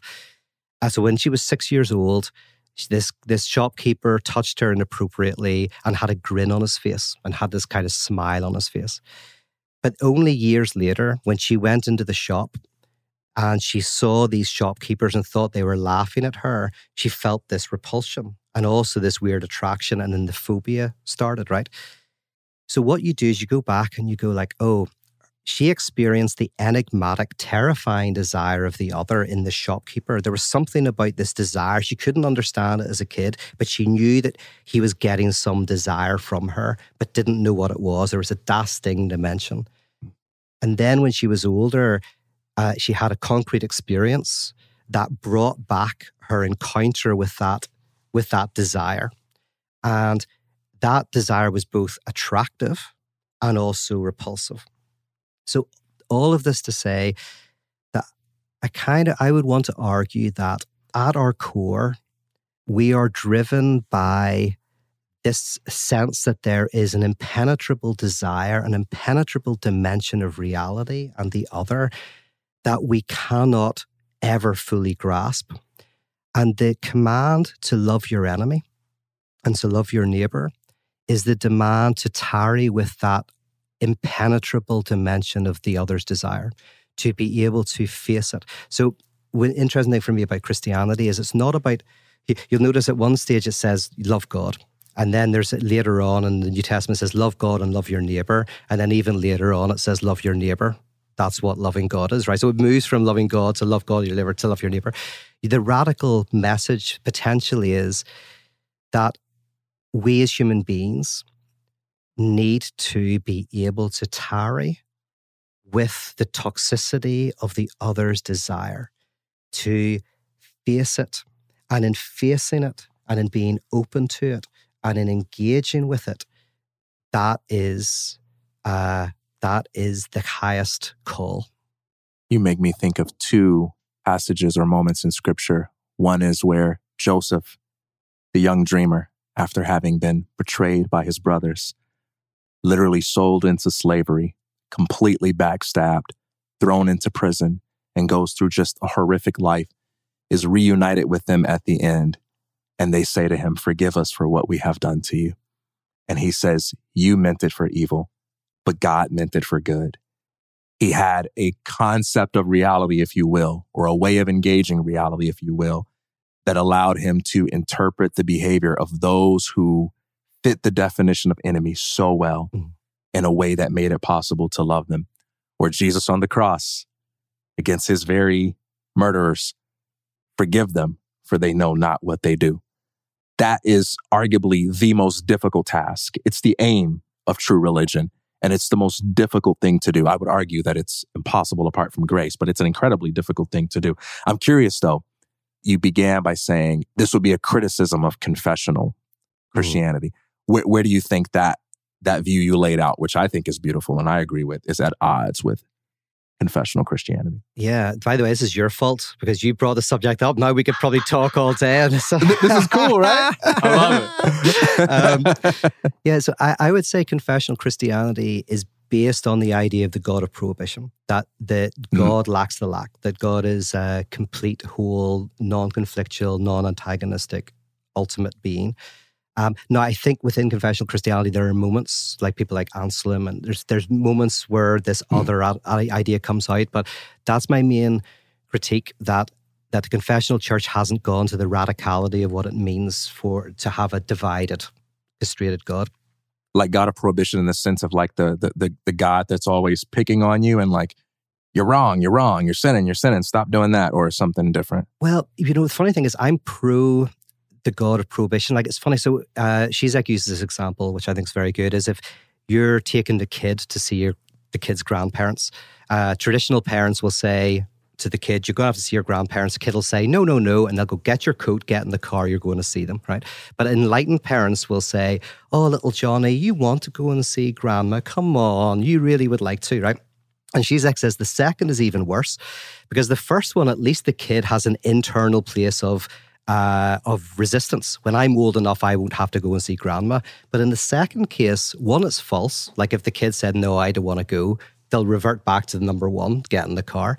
And secondly, they they are trying to not only make the kid do something, but make them enjoy it right? Mm-hmm. Which is even worse. There's no internal space of like mm-hmm. resistance. So in LA, for example, it's not it's not enough to go to a party and pretend you're having fun. You actually have to have fun, right? It's terrible, right? There's no space for inner yeah. inner resistance. So when in the Bible it says, uh, "You shall have no other gods before me," That's like the parent saying, don't drink in front of me. Well, of course, you're going to go out and get drunk with your friends, but just don't do it in mm. front of me, right? There is a space for, pro, for, for rebellion.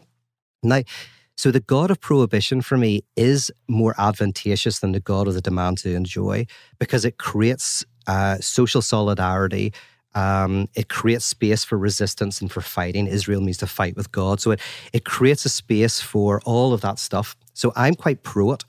I just think um, uh, so more so than the God of the man to enjoy, which is the secular God today. Yeah. Oh, and by the way, we don't live in the God of prohibition anymore. Even in the church, if you get a religious leader who says you should have sex within the confines of marriage, right? Mm-hmm. They, they're not saying that as a prohibition. Don't have sex outside of marriage. You will hear the evangelical preacher say, because that's the way to enjoy sex best that's the way you're going to really like it, right? Mm-hmm. So mm-hmm. they are also serving the God of the demand to enjoy. The God of prohibition is almost non existent in contemporary society. It's the God of the demand to enjoy. Except with the Southern Baptists. Except for, yeah, there might be some areas, some people who do it, you know. And, you know, in some ways, I think they probably have the greatest critique of society. Um, but the God who is, it's, itself castrated, which just simply means, in philosophical terms, the re, the the knowledge that reality is asymmetrical, um, I think is is uh, is the the highest point of religion. That's the highest insight. Yeah, uh, a few thoughts. One with the parenting thing, the, the the first example of the parents saying, "Look, it is what it is, man. You can't do that, or put on your coat and, and go." Another thing I like about that, to build on your point, is that part of what makes good parenting good parenting is that you don't take up on the unrealistic burden of trying to protect your child from the reality of scarcity. And sometimes these so-called enlightened parents, the so-called gentle parents, and I'm not putting everybody in a box. Yeah, Some people, different people use labels in different ways.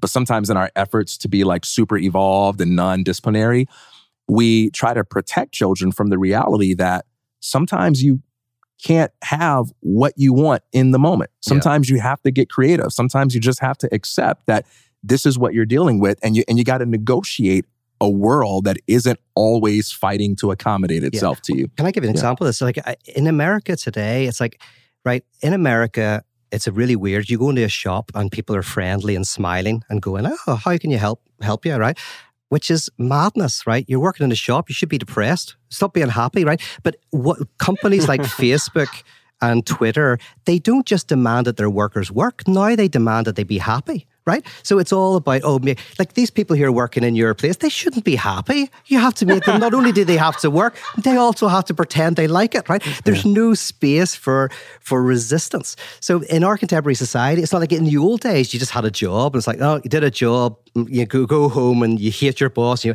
know, nowadays you have to wear their merchandise and you have to smile and go, I work for Facebook and it's all wonderful. And the space for inner resistance is completely taken away. Um, so anyway, but there's a good point is that in our contemporary society, the demand to enjoy means that you even have to like your alienation. Absolutely. a lot of this comes from our inability to to make quantitative distinctions without imposing qualitative values over them. So, for instance, the number five is greater than the number one, but it's not better than the number one, right? Mm. So, that quantitative distinction between something being bigger and something being smaller doesn't require a qualitative distinction that one thing is better and the other thing is worse. And we do this with our emotions a lot. Josh and I, we, we had an episode on positive thinking about this where we take negative emotions, positive emotions. And what that really means is that positive emotion is one that you enjoy feeling. Uh, negative emotion is one that you don't enjoy. But then we impose the qualitative distinction and we say negative emotion means I'm a bad person or I'm doing something bad. Positive emotion means I'm a good person. I'm in favor with God. And so when you feel negative emotions like jealousy or sadness or anger, uh oh, you must be guilty of sin. You must be doing something wrong. You must need help. And when you sort of step back and say, well, all of my emotions, just like all of the numbers, are valuable. Some of them I'm going to like more than others, just like friends. Some friends are going to tell me things that are funny all the time and I enjoy hanging out with them. Some friends will criticize me in ways that I benefit from being criticized. All of our feelings have something valuable to offer us. They have something valuable to teach us. And there is a lot of creativity that can come from a place of anger, a lot of self awareness that can come from a place of jealousy that I might not access if I were just feeling elation all the time. And so I, I really like this idea here of just thinking about the diverse range of human experience in a way that kind of neutralizes the tendency to moralize everything in terms of good and bad. And I, I accept as a as a valid critique of religion that the tendency to do that has certainly been aided, if not amplified significantly by religion, for sure, by yeah. religious culture at least. Yeah. Let's talk a bit about. I, I love this idea because if I did bring a fundamentalist, pardon the pun yeah. there, because Pete's podcast is called The Fundamentalist. You've you've taken that word yeah. and repurposed it. Yeah. And I maybe even got back to its essence. And I think you would argue you've done the same thing with Christianity to a great extent. If I brought in a fundamentalist Southern Baptist, he or she may say, well, Pete's obviously not a Christian, right? And that becomes a definitional game. Mm-hmm. I'm mm-hmm. tied to these dogmas, and if you don't meet these requirements, these commandments, etc., whatever it might be, then therefore you can't own this label. You can't place this on your jacket, so to speak. And, and think, Angel's advocate with that because I do think there's a value to doing that. I do think there is a value to saying, "Hey, look, there are certain ideas that have been around for a long time." Right before I was born, there was this religion called Islam there was this religion called Christianity before I was born. And there can be great value in having a sense of history because something that contemporary culture does a lot is we we pick up labels and we put them down based on what is cool, based on what's trending, based on what's hot, divorced from a sense of historical understanding. And then when people get angry at us, they get offended by us, they don't want to associate with us, we're completely confused. Like, right? I I disagree with everything that every denomination of Christianity has taught for a thousand years. And I'm so confused as to why you guys are mad at me for calling myself a Christian. It might be useful to you, right? To have some sort of historical understanding of what this label has meant to the majority of people over history. It doesn't mean you can't call yourself that, right? It's, it's sort of like if I pick up a dictionary, I have the right as a human being to use whatever word I want in whatever way I choose. Mm-hmm. But I also shouldn't be surprised if I'm misunderstood when I use words in unconventional ways. It helps me to know the context for the labels that we use. And so I, I do think there's something valuable about getting clear on what we mean by certain terms. And if we use them in an unorthodox sense, taking the time to make sure that's understood. I think that's important for mm-hmm. dialogue. And uh, yeah, in terms of that, then this is a good point for me. For me, then people go like, "Pete, you're a theologian, Christian." Da, da, da. But then they hear me speak and they can't quite figure out what I believe or what I think or whatever. And it's because so I, I'm a structuralist. And by structuralist, what I mean, I'm always looking at the underlying structures to things. And uh, for me, uh, you know, like the game of chess, isn't it? You've got a game of chess, uh, you've got the chess pieces, and but you can replace any chess piece with anything else. You lose a pawn, you can put a penny down, and that can be the pawn. Uh, there's the there's the imaginary, there's what you see, and then there's the structure of the game itself, the the rules. And so for me, when I talk about being a Christian, uh, and I'm other things as well, but I'm talking about a, a kind of structural dimension that I see operating within the narrative. So it's not about atheism or theism. It's not about beliefs in in, in gods or angels, or it's nothing to do with that at all it's this interest, and this is why I'm influenced by Soren Kierkegaard.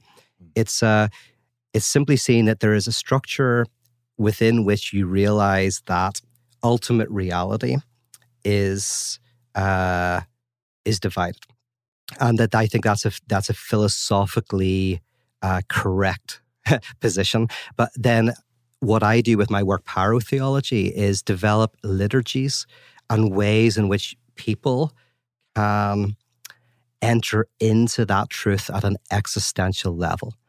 What does that mean, pyrotheology?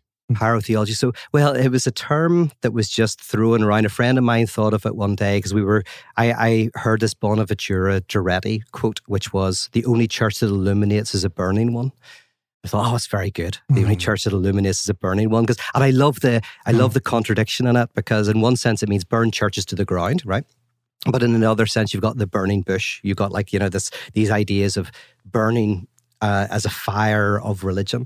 So I love the the element yeah. of it, and we created this evening, this event called Pyrotheology. And then I just borrowed it as a term to describe what I do. uh, but uh, you know, it has that notion of fire and burning and destruction, and also, you know, fire is a necessary yeah. thing for like whenever you you burn an area of a field to kind of grow new things out of it. Um, but pyrotheology really is, for me, the a series of a, a form of life, a, a, an invitation into this freedom from the tyranny of happiness, freedom from the tyranny of certainty, freedom from the tyranny of satisfaction. It is a moving from the idea that the sacred is an object that you love to the idea that the sacred is a depth dimension you discover in the act of love itself. It is a direct embrace of this lack. So it's, you know, connected to Schopenhauer and going that we need to do this in community. And if we can do that in community, this can be of benefit personally and politically. One of the things I appreciate about the work that you do is the way you create a home for people who would not otherwise have a home because the environment that they perhaps used to call home is one where they didn't feel at home doubting. C.S. Lewis talked about how a person who doubts the existence of God is actually much nearer to God than they were before. Because mm. in that doubt, they have now discarded all of those ideas of God that are neither worthy of them nor nor suitable to account for the complexity and nuance of life. And outgrowing immature ideas of God, ideas that don't pay any homage or reverence to God, is a necessary part of spiritual growth. And the first encounter with that is doubt. You know, like I, I mean, you, you, even see like even in scriptures, there there are instances of people who had their mind made up about their understanding of God, and then they encounter God, and God says one thing, and they're like, "Oh, wait, I'm confused. I, I'm I'm in a state of doubt. I believe, help my unbelief. Yes. You know, yes, yeah. and the, and this is but this because my new book, the next book I'm writing, is probably going to be called the Unknowing God. So it's not the unknown God, but the unknowing God. Hmm. So what I want to argue is that the it's because my work started off with doubt, and yes, unknowing, and when we are confronted with reality, there's a certain inherent unknowing. Yeah. But I want to push it further, and this is where most people don't go along with me. Maybe I don't even go along with me. Right? Uh, is that I want to argue that it's not just that that we don't know, but that the unknowing is within the absolute itself. And that's that again is the difference for me, for me between confessional Christianity and, and ra- radical thought is that in confessional Christianity, usually it's like, I don't know God, but God knows God, right? Uh, whereas I want to say, God doesn't know God either. That there's an unknowing, and by God, I just mean ultimate, just reality. Yeah. Uh, the there is novelty, spontaneity, non at oneness within being itself. So yeah. okay, I, I want to go there with you. I, I got to go there with you, and, and and I don't feel the need to force us to agree where we don't actually agree. I think there's plenty of room to disagree. You but, can be wrong. Yes, absolutely. this is one where I don't, I'm not so sure that there's a real disagreement there. And, and, and maybe it's useful to make a distinction between what a religion offers and how knowledgeable its practitioners are of those offerings, right? Because we can find in any religion people that identify with that religion, but they aren't necessarily uh, the best person to function as a spokesperson for all mm. that that religion teaches or everything that that religion will have to say about various issues. And so there are a lot of poor understandings of Christianity that Christians themselves are responsible for, right? It's not that someone's being unfair. It's like, no, like this is actually how many real Christians represent it. And, and that's an unfortunate thing. But I, I think about two things when you say the unknowing God. And I, and I, I like the sound of that, not just unknown. First, as I think about the nature of knowledge itself, if we just think about it conceptually, the phenomenon of knowing requires a subject object duality, right? There is the knowing subject and there is the known object. And so, in order for me to have knowledge, I must exist in a state of separation from what I know. So, I know that that's a coffee cup because I'm not the coffee cup. I experienced my, myself as this sort of like dualistic entity. Whatever and whoever God is, God is that which is not merely immanent throughout creation, but also transcendent. God is that which transcends the subject object duality that, that we might speak of God as person, but the personhood of God transcends this sort of like individualized finite experience that we have as people. Although that and, is what I would disagree with, but keep going, keep going. Okay, yes, okay. so, so I, I think yeah. about when, when Moses is having his burning bush experience you referred to earlier, and he says, all right, you're, you're asking me to go talk to Pharaoh and tell him this or that. Who should I tell him sent me? Like, what, what's your name? And this is an important question because the name determines the identity. So when you tell someone your name, you know, in that culture, it's like, this is the essence of who I am. And God says, I am. Tell them I am sent you. And, and, and, and there, there seems to be this declaration of tell them undifferentiated being sent you. Tell them existence itself sent you. Tell them that which transcends all of your categories entirely and yet is capable of manifesting itself in, through, and as any of those categories. Tell them that's what sent you. But I'm not going to give you something finite to hang your hat on, Moses, because whatever you tell them, I am that and more. And so I, I think the unknowing God is not about a God who lacks insight or is ignorant or stupid or foolish, but rather a God who does not merely know all truth, but a God who is itself the very truth towards which all true prop- propositions point. Yes. I mean, that's very orthodox Christianity. And then that's very theistic. So, because uh, I'm not a theist, it's like, yes, I'm more Schopenhauerian that God yeah. is the name for the lack in reality. But yeah. I, I, you know, we could go back and forth but, but all day. We, we, could use ultimate reality, though, right? We, we could yeah. say, hold on, real say, quick. about God. I'm going to wrap up this oh, segment. Oh, this is our long talk aboutables segment.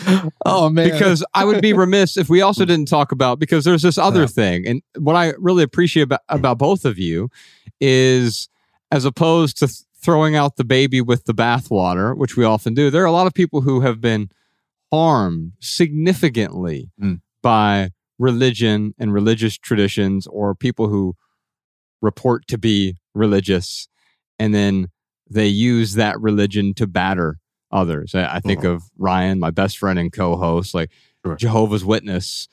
His whole family used religion to sort of batter him for most of his childhood. Professor Sean is uh, in a very similar boat, like is excommunicated from his own parents. And Ryan is the same way as as a result, and far worse things have even happened than that. You know, we're talking about sexual abuse, child abuse, especially in the Catholic Church. And as opposed to saying, well, I'm now going to throw all of that out, what you've said, both of you have said in different ways through our own conversations, is no, there's still great wisdom in these ancient wisdom traditions, whether it's Christianity, Catholicism. By the way, some people, Christians would say Catholics aren't Christians, yeah. right? And so Absolutely. it starts to get yeah. it starts to get really fascinating here as well, where we get so narrow in our viewpoint and we use that righteousness, that self-righteousness to then point down, to put ourselves on a pedestal, to blame others, but then also to abuse others. And so. I'd love to wrap up this talk aboutables segment by maybe briefly addressing the mm. atrocities mm. that have happened in the name of religion. And maybe, uh, you know, I'll start by saying, so in my position, because for me, confessional, like any beliefs for me are just ideological. So when I when I say Christian, what I mean is simply Christianity. And the reason why I call it Christian is a very simple reason. Uh, because ideas come into existence, just like TV sets, just like conventions, you know. And the idea of a self divided God um, is relatively basically new. You have this Christ crucified, it's a Pauline notion. Very, very quickly, I'll just tell you the genealogy is the Apostle Paul has this insight into this idea that God died.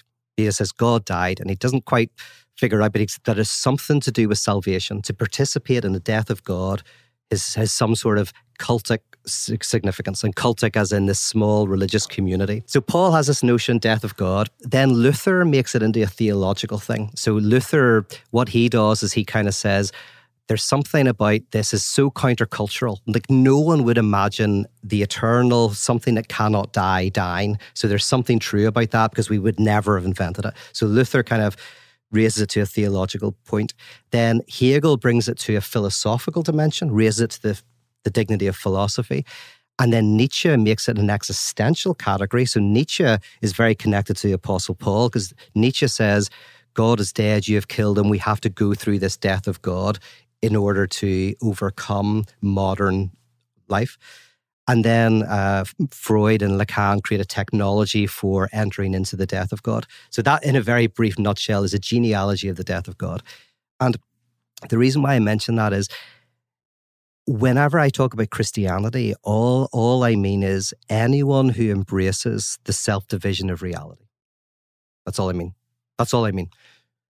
That's it like is to, to, to embrace the death of God. Anyone who has undergone the death of God, i.e., anyone who has existentially experienced the loss of satisfaction, the loss of the object that will fix everything, anyone who has been able to embrace the fragmented nature of being. That's what I mean by Christianity. Nothing else. PK, yeah. PK you, you speak to you, the atrocities. Go ahead. You you join the the Catholic Church mm-hmm. relatively recently. Yep. And you did that understanding what they've also been blamed for. I mean, I know I have own, my own experience with this. My mother was a nun before she had me.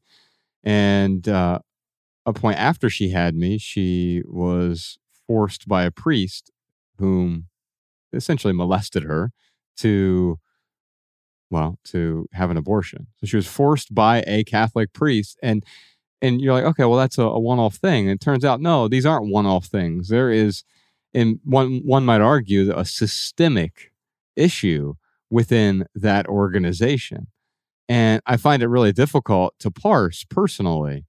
Same with Jehovah's Witnesses or any other uh, group in which there might be wisdom, but also, does that mean I'm supporting these awful atrocities? I want, want to, I don't want to just lean into that question. I want to step all up in it. Just as the greatness of a person can be measured by their willingness to take criticism, I also think the greater a religion, the more willing it should be to face criticism. In fact, I think when people say the Catholic Church is responsible for a lot of evil, I think they're being much too kind. I think the Catholic Church, if the claims that it makes about itself are true, is responsible for all of it. I think if the Catholic Church is what it purports to be, an institution that was established by Christ himself for the life of the world, then that means we should look at all of the suffering in the world. We should look at all of the evil, all of the wrongdoing, the kind that's coming out of our church and the kind that's happening outside of our church and say it is all a reflection of what we are failing to do. It's a reflection of our own hypocrisy. It's a reflection of our own unconsciousness. It's a reflection of lack in our own devotional life. So I think people are being way too kind when they present one or two criticisms or 20 million criticisms and say, you're not responsible for everything, but you're responsible for these. I say all of it. And I make no excuses for the church. Two things I'll say about how we reconcile being a practitioner or a believer or whatever you want to call it with the reality of hypocrisy or evil in an organization. The first thing I'll say, and this was an important realization for me in my spiritual journey, is that no matter what kind of belief or organization or non belief or non organization you identify with, one thing I can guarantee you is there will always be people who identify with the same thing and who believe and behave in ways that are embarrassing to you.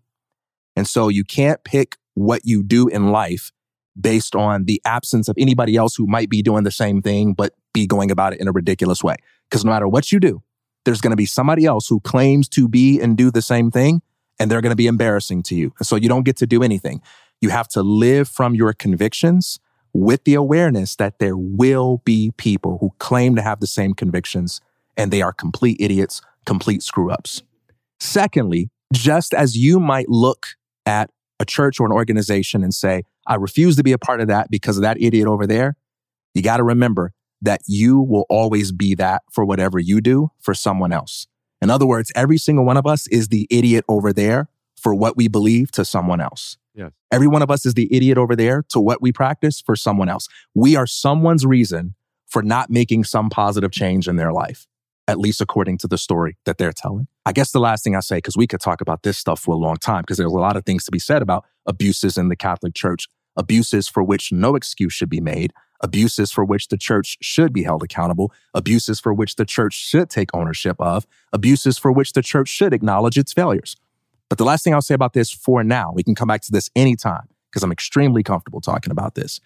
It's this it's for me, any organization or institution that is capable of doing good and is living beneath that ideal and allowing itself to be used to perpetuate evil is a place that I want to be a part of because I believe I have something to offer that can help create change. Not because I'm the world's biggest revolutionary who's going to turn things around all by myself, but the only way that good organizations, good institutions, and good communities which have gone awry can ever be redeemed is if by people who don't participate in evil, evil choose to become part of those organizations and institutions and communities and choose to criticize it from within and also who choose to represent the positive things that are still there. And that's just the person that I choose to be. But I do understand, I do empathize with the people who have been hurt. And for the people who have been hurt, I do not stand towering above you saying, quit making excuses. I say, I can only speak for me, but man, I'm sorry that that was done. That's absolutely terrible. The church needs to do a better job of apologizing, holding itself accountable, taking ownership of those things, getting rid, rid of people or disciplining people who do those things, and actually being the light of the world as it purports itself to be. Well, that's the intro to the podcast. We're just getting started, y'all. let's uh let's pivot to some something a bit more fun. We talked about this with Jamie Kilstein last week, and, and I thought I'd bring Pete back in and sort of do a, a redux of this discussion. We were doing a more about less segment where we were reading something from the Paris Review. And in there, a character was pondering what he would do if he won the lottery, which was $87 million. And what he started thinking about was less about the things that he would bring into his life, but what he would buy his way out of, the things that he would not do anymore. And so I'd like to ask you, Peter Rollins, Yeah. if you won the lottery mm. tomorrow for $87 million, in what mm. ways would your life change? What things might you accumulate? And also, what would you buy your way out of? That's a great question because it's a very good thought experiment to go, would you leave your job tomorrow if you won the lottery? and if you answer yes to that, you're alienated. If you answer yes to that, no matter how much you like your job, whatever, there's something about your job that is not satisfying you at a creative and deep level. Um, and most people, it's very sad, of course, in this contemporary society, most people cannot answer, I would stay in my job, right? Most people can't say that. I am very lucky uh, because I can say that, although it's because I've never really got a job. I'm too lazy. Like I just started what I was doing when I was 17, which is philosophy and, you know, thinking about stuff. And somehow, and for a long time, lived in a squat for many years. I was very poor, didn't pay taxes until I was in my 30s. Um, but eventually, somehow, weirdly, it's working for me. I don't know how. I do want to know how. If I ask the question, I was saying to you earlier, I'm like the cat in a cartoon with the, eggs running off the cliff. And if I look down, I'll fall. Like if I actually ask the question, how am I doing this? I'll probably, I'll probably fail.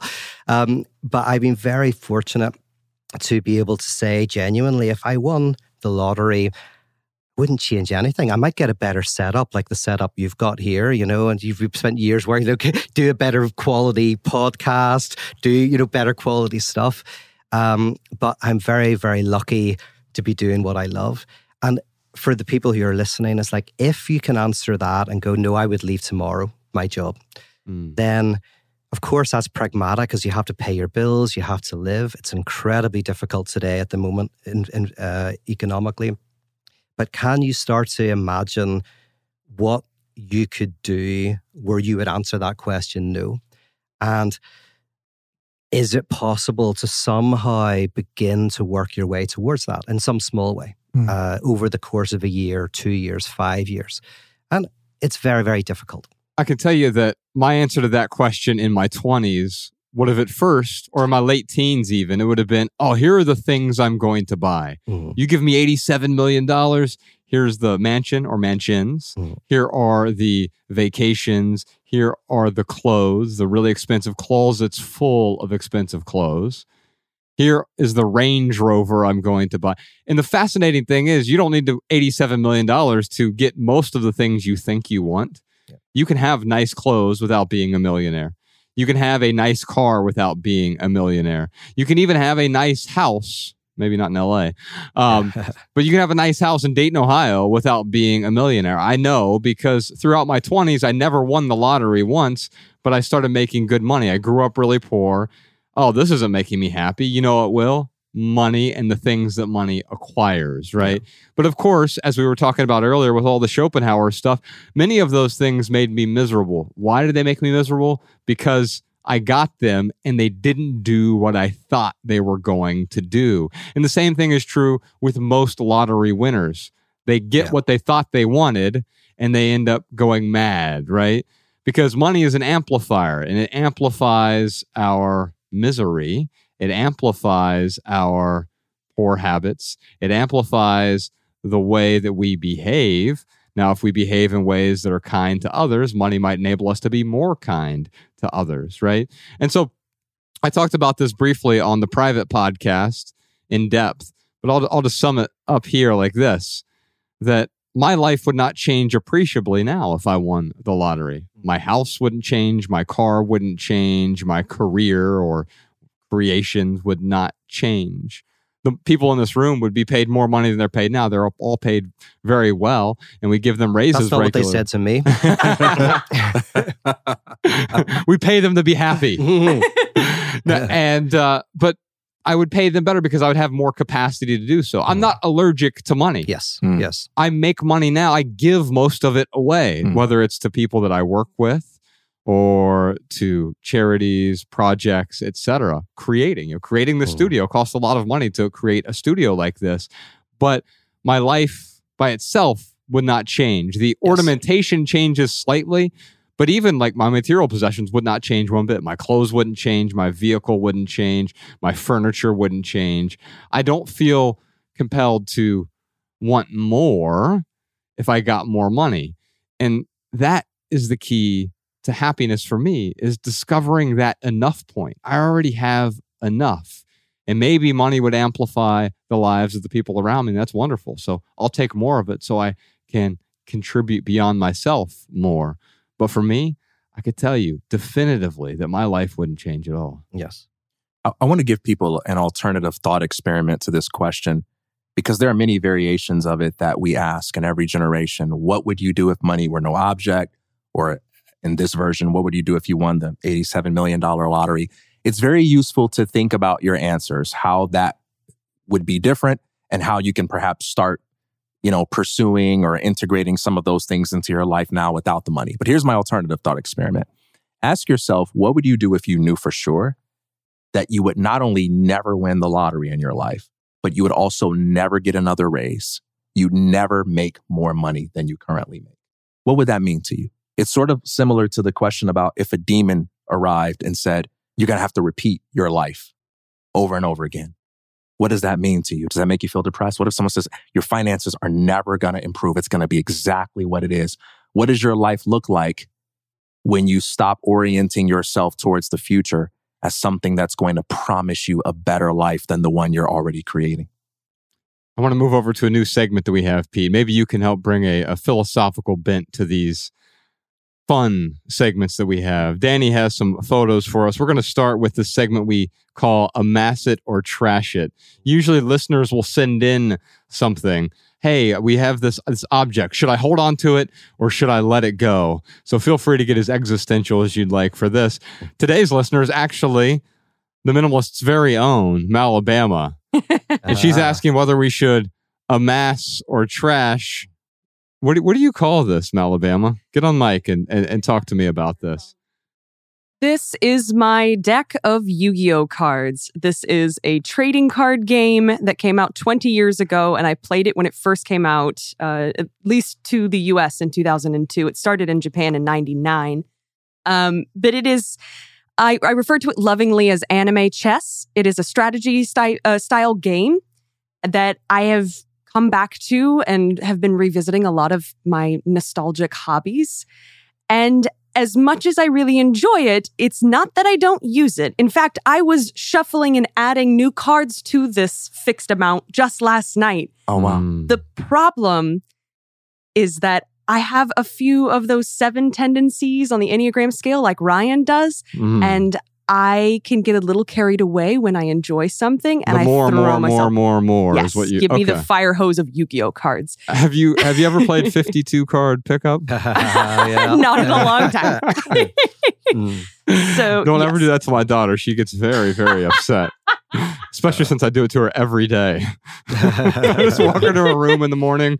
Oh, it's time for 52 card pickup. So uh, Thank you. it's not that you don't use it, but just because we use something is not a great reason to continue to hold on to it Yes. either, right? Because then what happens? We get into the prison of use. Oh, I should use this every because the minimalists say the seasonality rule, the 90-90 rule, which you can find in our minimalist rule book for free, theminimalists.com slash rulebook. Have you used this thing in the last 90 days? Are you going to use it in the next 90 days? And if the answer is no to both, get rid of it. But sometimes I'll say, well, I'll, u- I'll force myself. Here's how I'll get around that rule. I'll use it one time every 180 days, and therefore I will circumvent this rule in my life. These rules are not meant to be prison bars. They're meant to be boundaries that are flexible and changeable. And the question I would get, uh, have for you, Mallory, is do these add value to your life?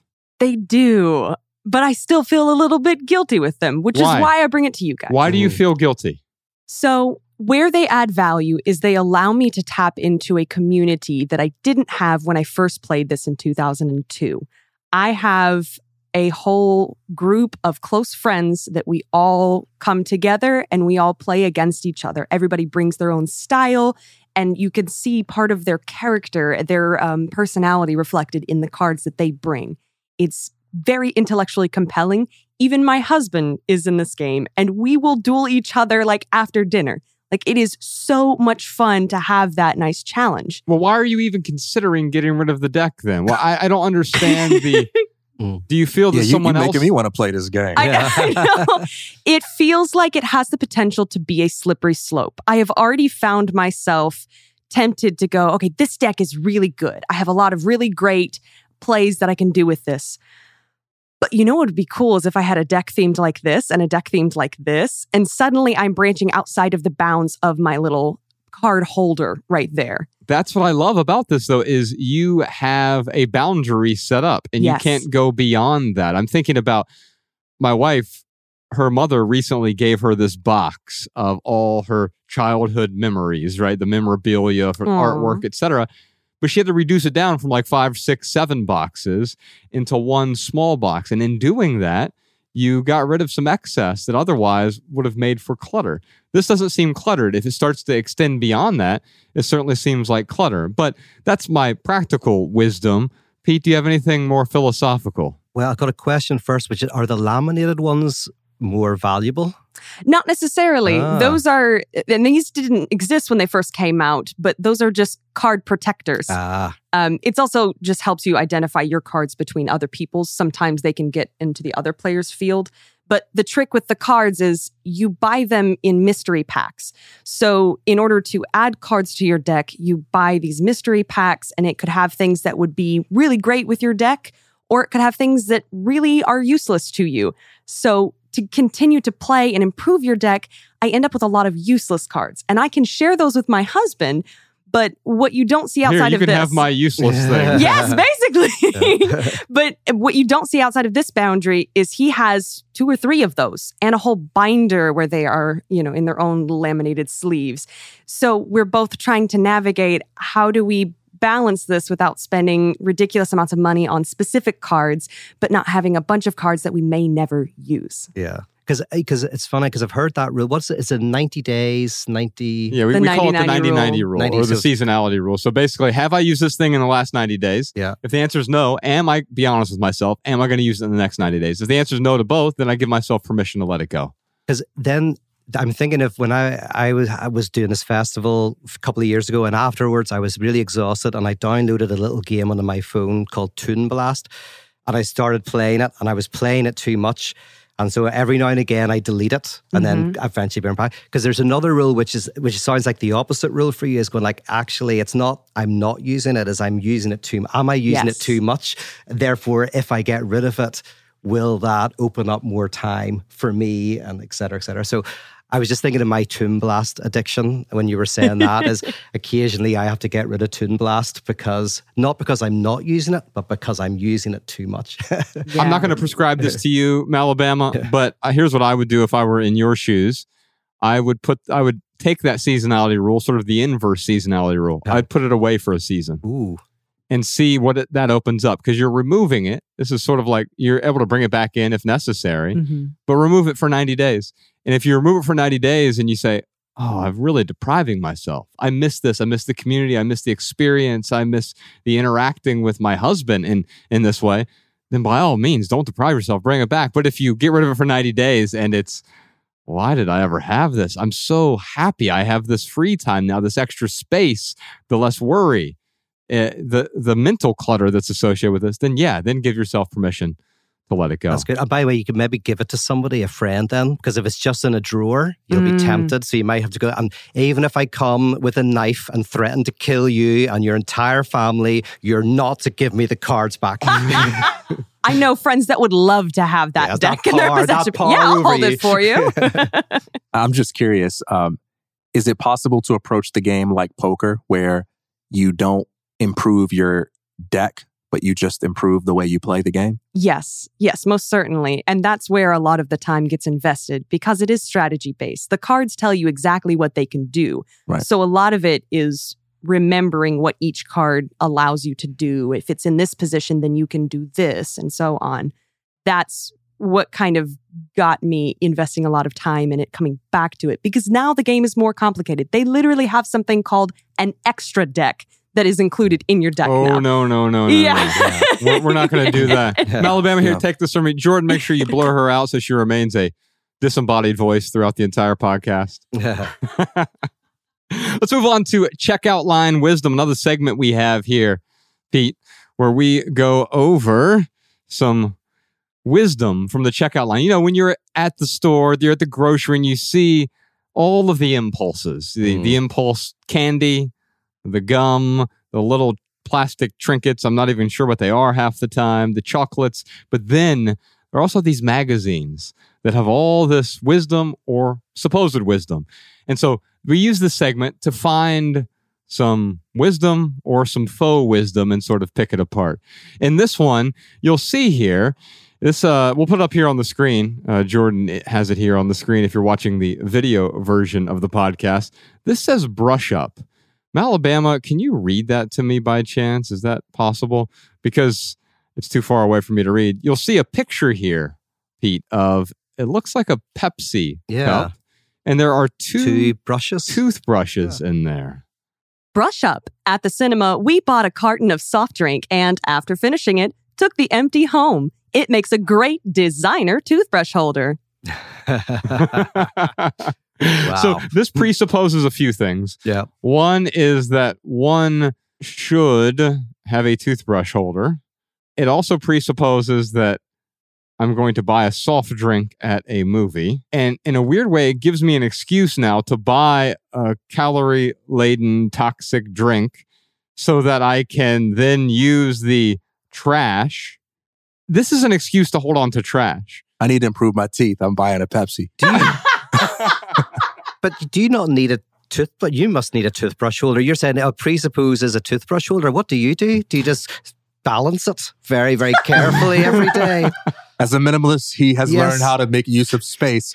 So he simply suspends his toothbrush in space. I'm Wow. reminded of uh, David Foster Wallace has a novel called Infinite Jest, and in there there is this horrifying scene. There's a guy who breaks into people's homes, And when he breaks into their home, he steals their stuff, but also he sort of messes with the people who live in the home. And what he'll do is he will take a Polaroid picture of him with their toothbrush up his butt. Uh, And he'll wait 60 days to send the Polaroid Way too Oh. much to the family. And I I pay good money for that kind of thing. So, like, uh, but anyway, uh, I've digressed considerably from this. But what I'll say is, so is that your way of saying that's your toothbrush holder? Yeah. Because that is that is too much information. yes, it's my wife, so it's fine. I call her my toothbrush holder. No, well, actually, uh, last week we went over my junk drawer, and I keep a toothbrush in there. So I actually have more than one toothbrush, which is not very minimalist of me. But one thing I do is I keep a toothbrush in my kitchen, not in a toothbrush holder. It's in my junk drawer because I don't want to wake her in the morning because I get up really early, and then that way I can brush my teeth in the kitchen. Don't have to run the sink in the uh, in the bathroom that's next to our bedroom. Anyway, I um, yes, I have a toothbrush holder, but I would be completely fine without it. It does augment my experience of life. However, I will tell you this that while I don't want form to follow function completely, form is important. Beauty is important. Our friend Rob Bell talks about this quite a bit the, the importance of aesthetics. Unfortunately, we get confused and then we think the only thing important is aesthetics. And then we buy something that looks really great, but it works poorly. Mm.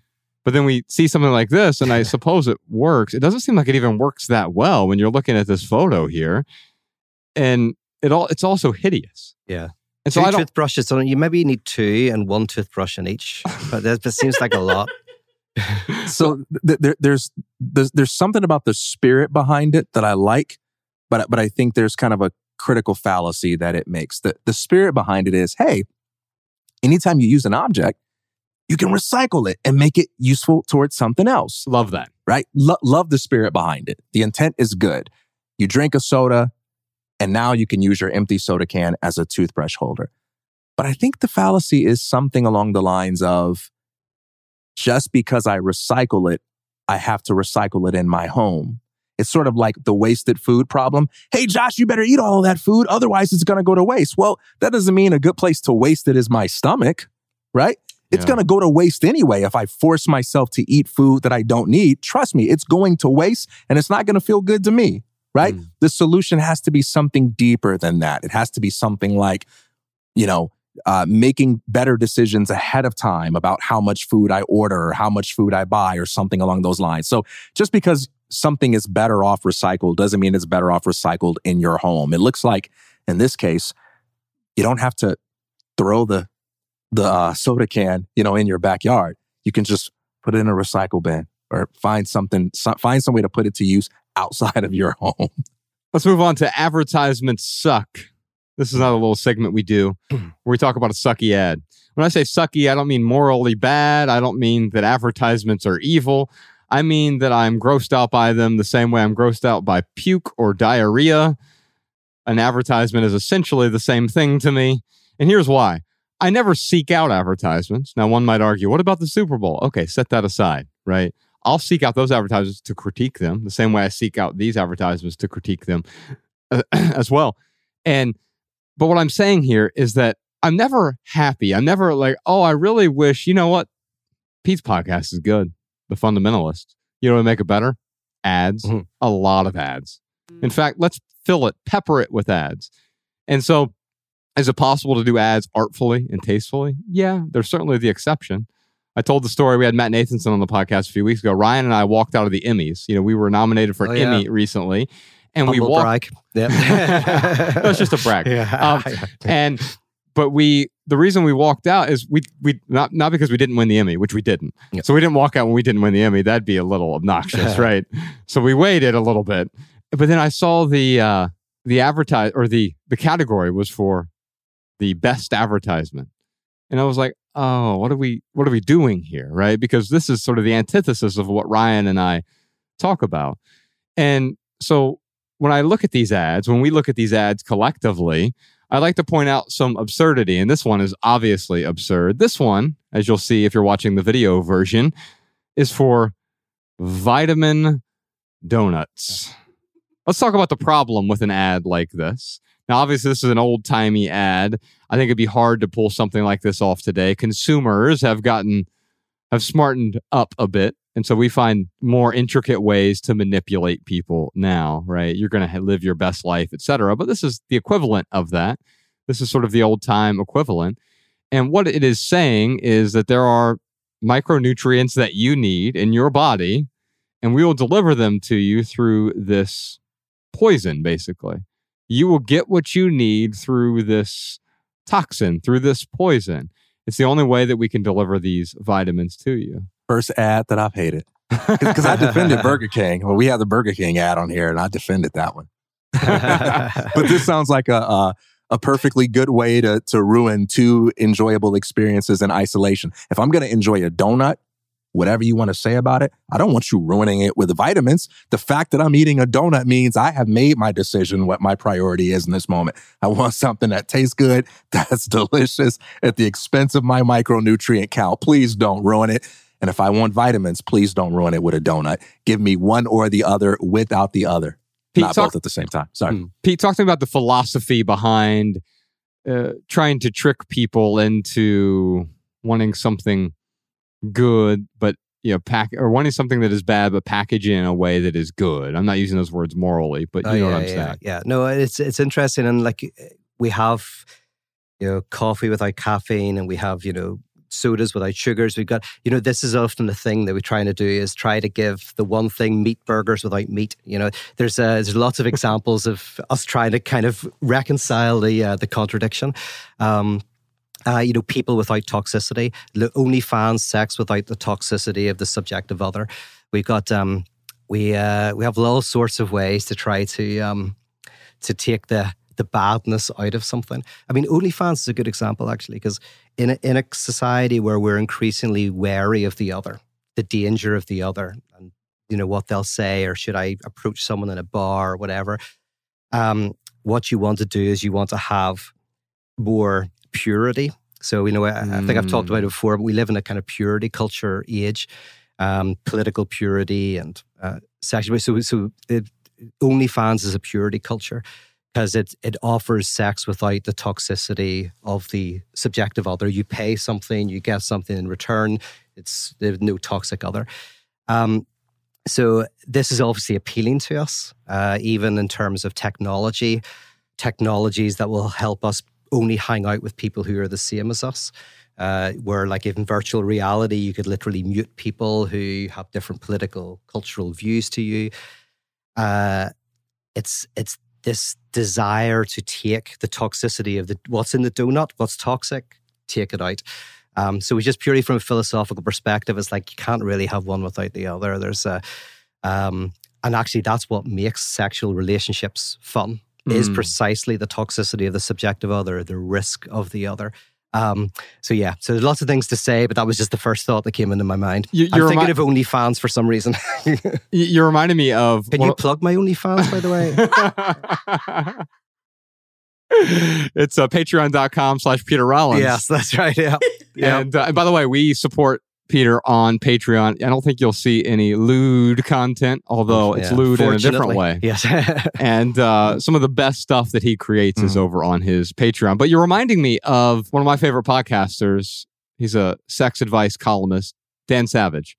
And he talks about how you know, kink shaming, part of the thing that actually makes the kink hot to people, to attractive to people, is the shame. Mm. Because if we remove all the stigma, all the shame from the kink, then it also loses its power in a way. Yep. Maybe you could talk about that a bit. Yeah, well, no, absolutely. Um, there's in all sorts of ways, uh, secrecy and obstacle and impossibility generate desire in lots of interesting ways. Sometimes, you know, obsessives desire what's impossible. Hysterics generally desire what's under threat of being taken away.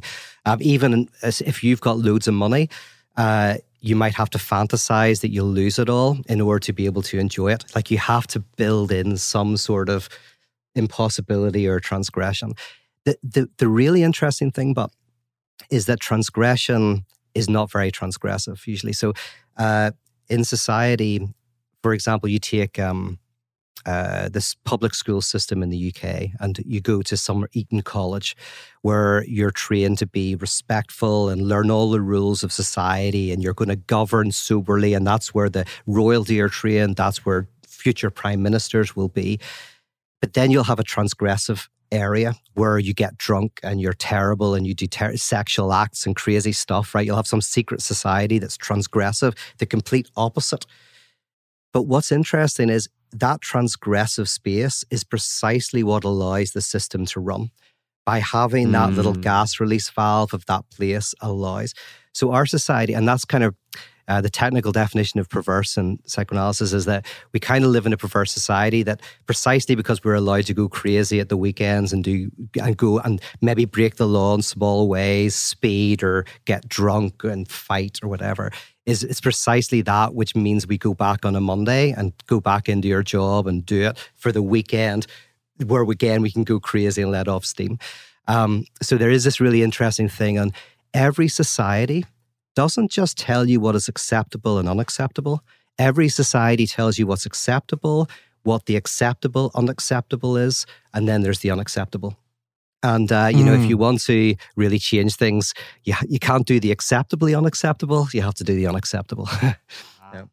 By the way, if you have a a masseter trash it for us, if you have checkout line wisdom for us, or a sucky advertisement, send a picture over. Podcast at theminimalists.com is the email. Malabama will select that for a future episode. We could use a lot of those. We could use your voicemails as well.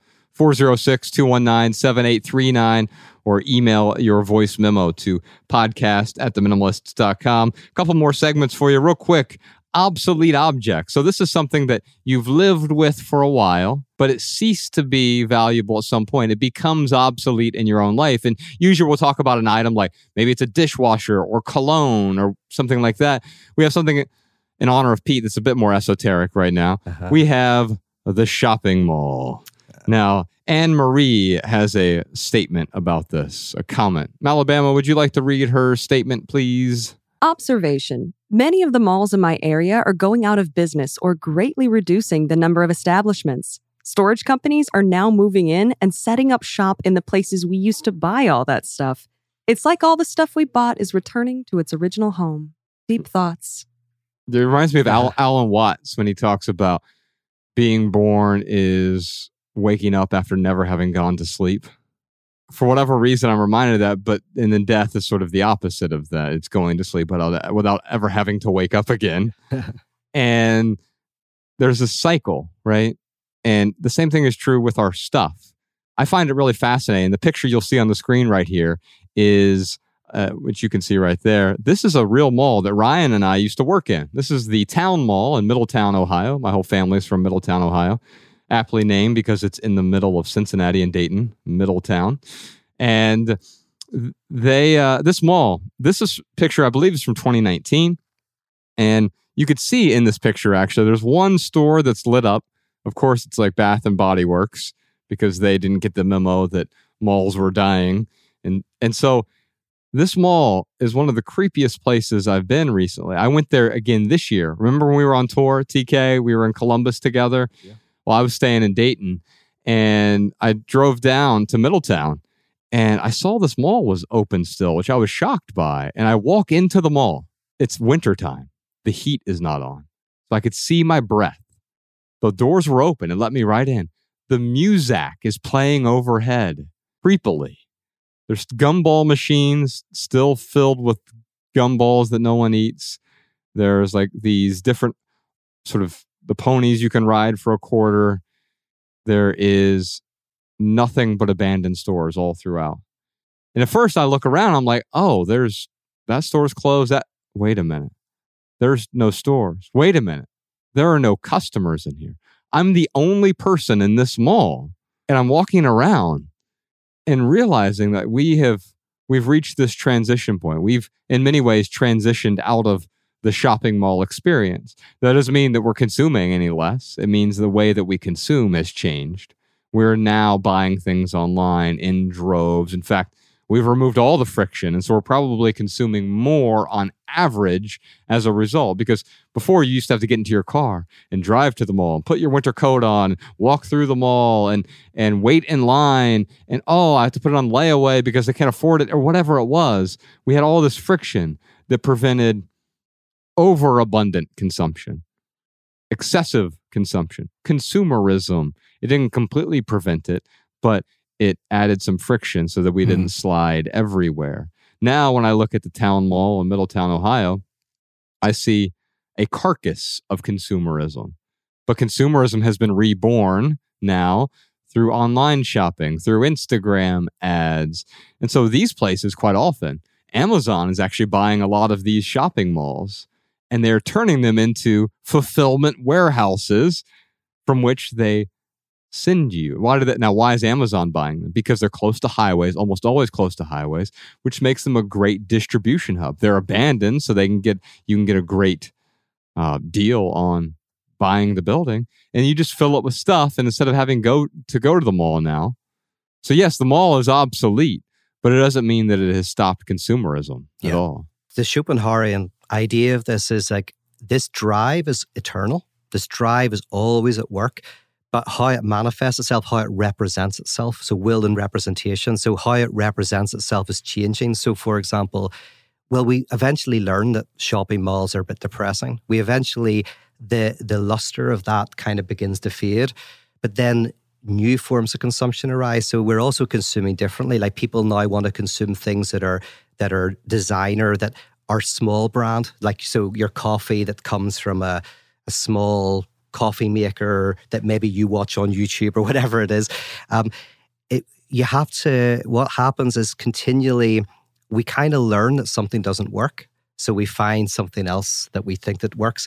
Uh, and so now as well, we're also buying uh, lifestyles, which is quite different. We never bought lifestyles before. So there's consumerism has to find new avenues, new ways of selling because the old ways, eventually we go, that didn't work. But the problem is we don't it's like people converting from one religion to another not converting out of conversion itself it's like you're kind of going you might move from one fashion to another but you're still in fashion you might move from one thing that will fulfill you oh i think you know religion will fulfill me now i think psychedelic enlightenment will fulfill me now i think polyamory will fulfill me now i think commodity satisfaction will fulfill me just ersatz gods one thing hasn't changed you still think something's going to fulfill you. So I know loads of people who go from religion into uh, sexual liberation, psychedelic enlightenment, commodity satisfaction. It's so it like almost everybody I know. Um, they don't find a way to um, to escape the desire for that itself. you know one one aspect i'll add to what the death of shopping malls could positively indicate is that there there's been a shift in more people identifying as creators with the internet we have a greater ability to distribute goods and resources without going through a centralized hub which means unlike 50 60 years ago you can be a nobody in society's eyes you can write a book without anybody's permission. You can put it up online and sell it to someone who lives in a different state. You once needed someone's permission to do that, Right. or you at least had to be good to do that, right? Now you can create something that's terrible and just put it out there. That's right. And, and, and so now our ability to bake bread, to write books, to build things, and to sell it to someone the next state over, the next city over is increasing. And so I think what's happening is creativity is becoming more decentralized and we're witnessing our habits of consumption following a similar pattern. Got one more segment for you today. It's called Photo Friday Home Tour. This is our third installment of this, where TK, Ryan, and I take a photo from one of our homes and try to show you that minimalism isn't about the minimalism you might see in a magazine, you, where something is perfect, pristine, but only in that two dimensional frame, and everything outside of it can be chaos.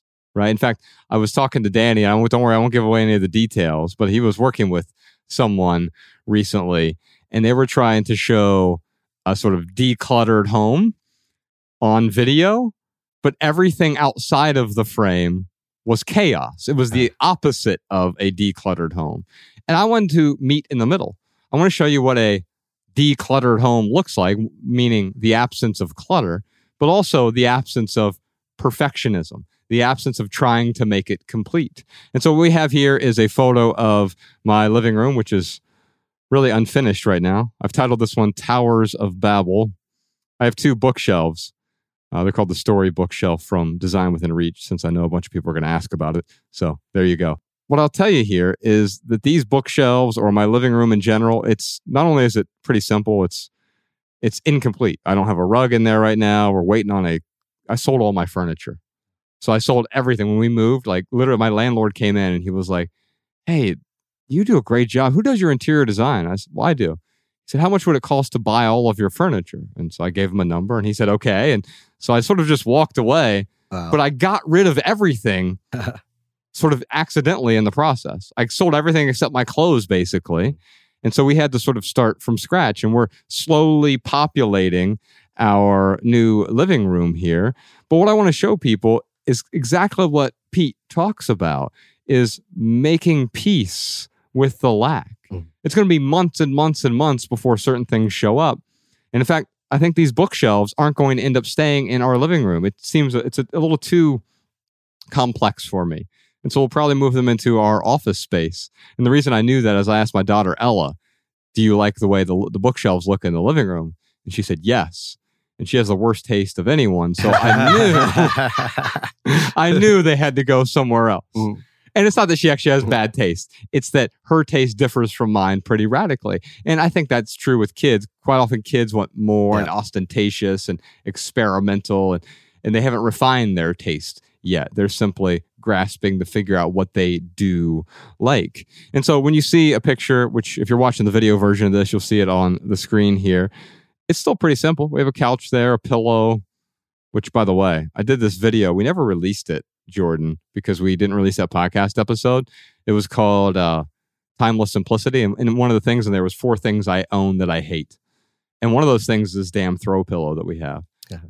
I hate it, but my wife and daughter both demand that we have it. And so it's not that I actually hate it, but I desire their desire. Mm, ah, yeah. And so I want what they want as well. I've had to make peace with that because if I lived by myself, I wouldn't have a, a throw pillow. I would go without it. And yet, Hmm. for them, they get immense value from it. And to Yeah. tell you the truth, sometimes so do I. Yeah. And It's so just a slippery slope. I have seen people as they get older, one throw pillow turns into two, then turns into 10, then you can't get into the bed. So it's, a, it's just a dangerous game. The throw pillow, it's a, da- it's a drug. you know. my boundary is one, literally. Okay, that's it's it. Okay, one yeah. throw pillow for the three of us. And now we fight over it. If you see a second one, then start worrying. If just one day there's a second throw pillow, because it's just going to go to disaster. I just move out that day. Yes, yes, leave. Hey, get as many throw pillows as you need, man. Alabama, do we have any questions or comments from our Patreon live stream? We sure do. We have a question from Jessica. How do you find the best way to heal from your childhood traumas carried into your adulthood? Specifically, how do you find what works? It's interesting to me, Pete, because we often think of the way to deal with our trauma. I've been watching Better Call Saul recently. Professor Sean and I were talking about this, but it's the perfect portrait of the average consumer, consumerist who represses their trauma by heaping more obligations and things and material possessions and status or whatever ostensible status. He looks like a clown to the outside viewer, but to him, he feels as though more and more and more allows me to hide the trauma. We're never able to let go of it if we hide it. There's a story of this young man that was really interested in prayer. And so one day he tried the prayer techniques of one religion, the next day, the prayer techniques of a different religion, and so on. Like, you know, 45 different techniques over 45 different days. And he ran into a monk and began to boast about all the different prayer techniques he said. And he says, the monk says to him, You're like a man who just keeps his feet in the water, but never dives in, never immerses himself. There's something to be said about what you discover when you're willing to take one thing and immerse yourself into it non dogmatically. And so I think, you know, uh, Derek Sivers also said this about cities. He says there are things you discover about cities or new towns by actually living there for a while than just by visiting it. There's a form of local knowledge that you simply can't gather merely by talking to locals about where you should eat. If you plant your feet in that town for a while, you begin to develop a relationship to the environment that gives you a different sort of understanding. And so, what I would say is you have to be experimental in order to discover what works for you. You have to be willing to try out new things. But I would encourage you to try out one thing at a time and stick with it for a while and evaluate how that makes you feel. You know, try something for a couple of months. And as long as what you're trying is not contributing to self harm, as long as it's not dangerous, see where that gets you. And then if it doesn't work, try something different. But that's all I would say on that. One way of defining trauma is uh, a trauma is okay. Well, one or two. The, the the standard way of thinking of a trauma is it's a too muchness. Something has happened that is that overwhelms your ability to symbolize. So yeah, some an event or something or an internal event. So you hear an argument, but you can't. You don't have the conceptual tools or the experiential tools to be able to put it into words. So it's a rock of unsymbolized uh, dimension within you. Um, and then the another way to think about trauma, which is more in line with what I was talking about earlier, is trauma always to some extent is connected with the desire of the other. There's some which you cannot conceptualize that you that that is both attractive and repulse and repellent. And one of the things one can do as because we all then in a sense that there's there's traumas that happen to us and there's the trauma that is us. There's something inherently traumatic about childhood because we don't have the conceptual tools to understand the other's desire, to understand what's going on. So even if eh, even if you have the perfect childhood, you will have you will have a sense of a trauma that is that is being human. And if if those traumas are damaging one's life, you're damaging your ability to love and work, uh, relationships, whatever. Um, it's always good to try to find someone, a, th- a psychotherapist, psychoanalyst, and be able to start to put into words to start to to symbolize and to try to kind of like kind of get a purchase on that experience, um, and that can relieve the trauma. So that's just a couple of thoughts on trauma.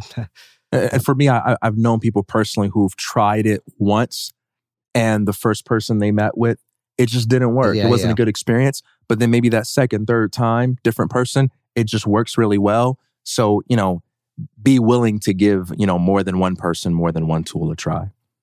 All right, y'all. Before we get to our added value segment, we just did a three hour conversation mm-hmm. with mm, Peter mm. Rollins. I want to acknowledge you, Peter, for being here. I want to encourage folks to check out your podcast. It's called The Fundamentalists, and they can check out your Patreon as well.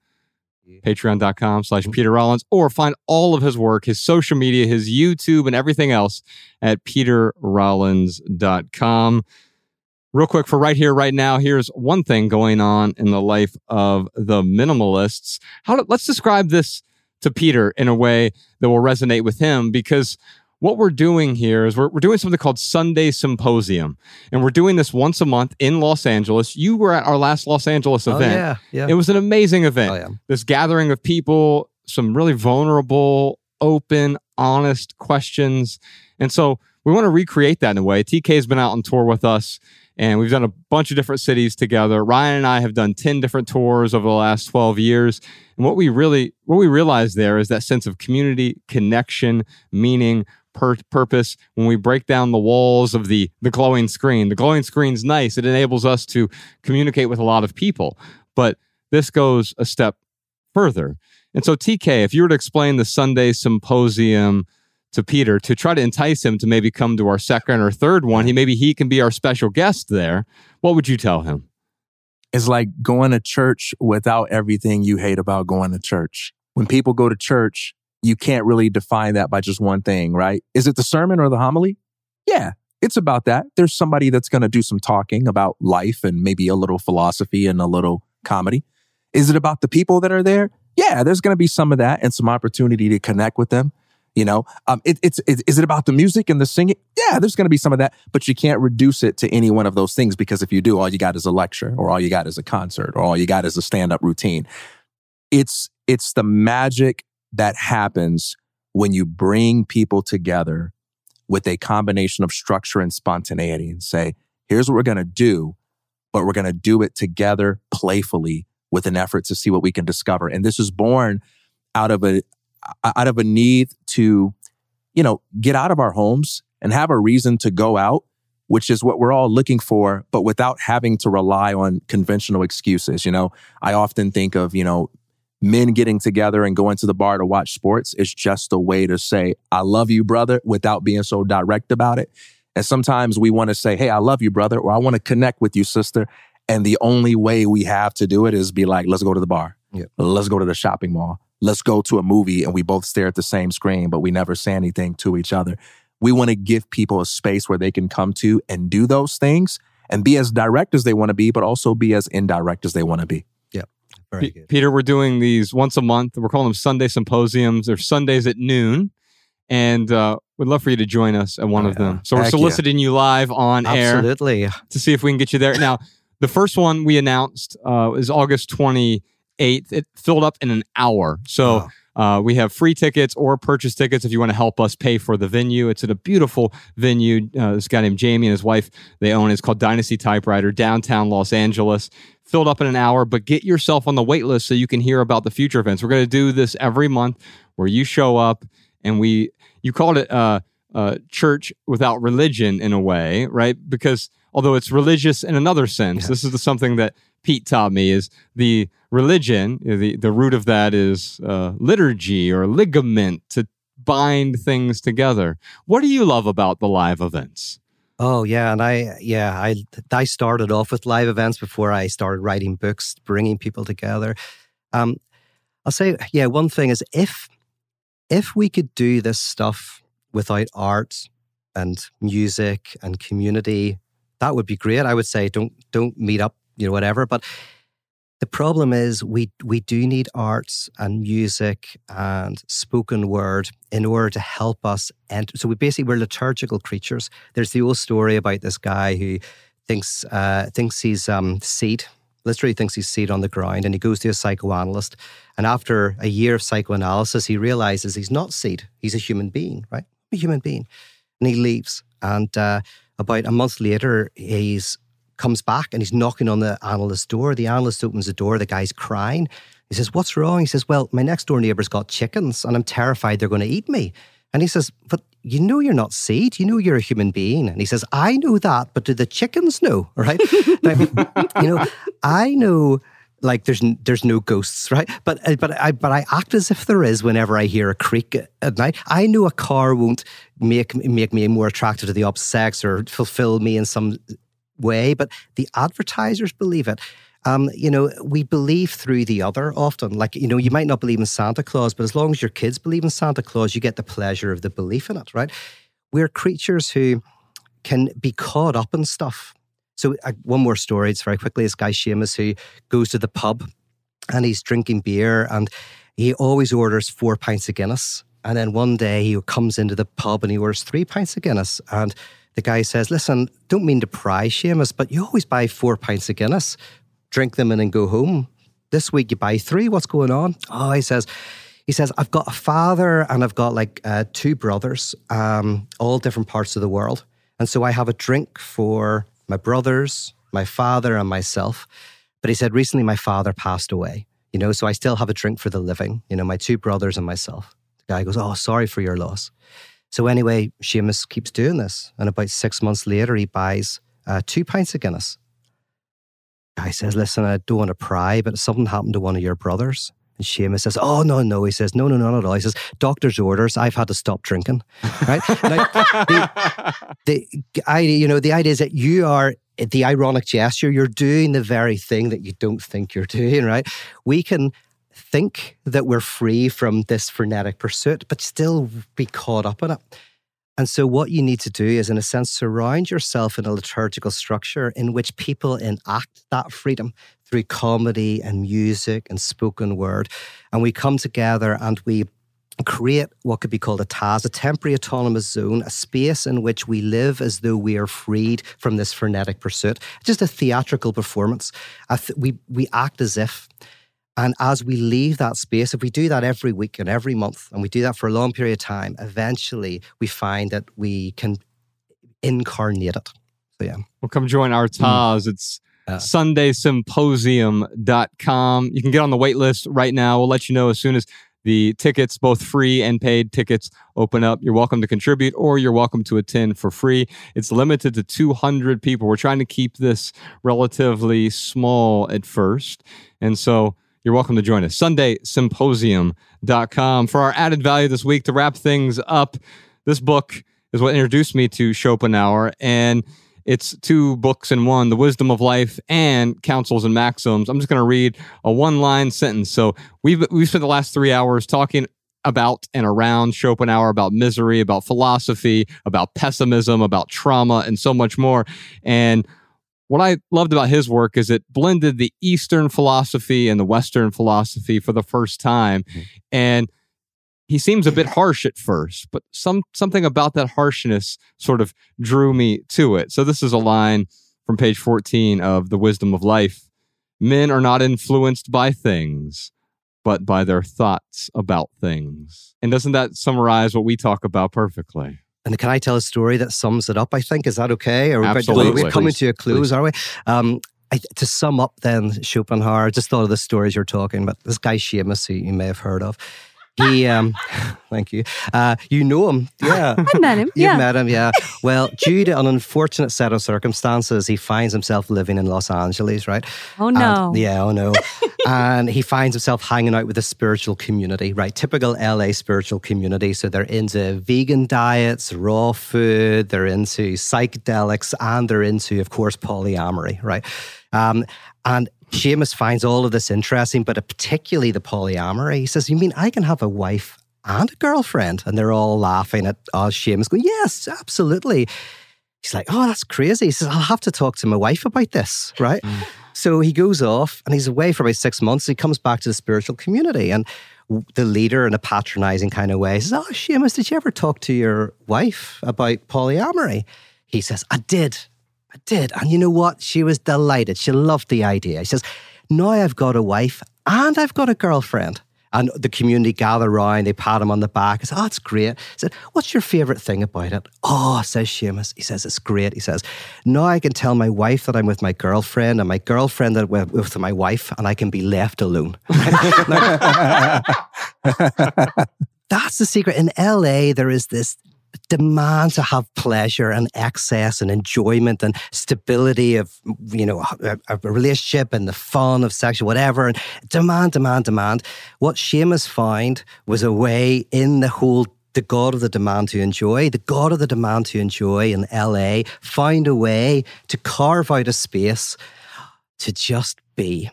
That's kind of Schopenhauer in a nutshell.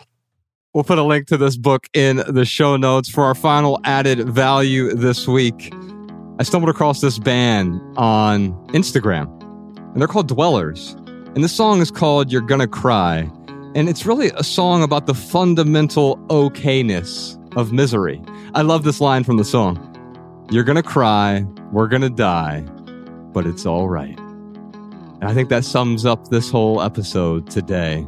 So enjoy this song from Dwellers. It's called You're Gonna Cry. Or if you're watching the video version on YouTube, you can check out the link somewhere above my left shoulder.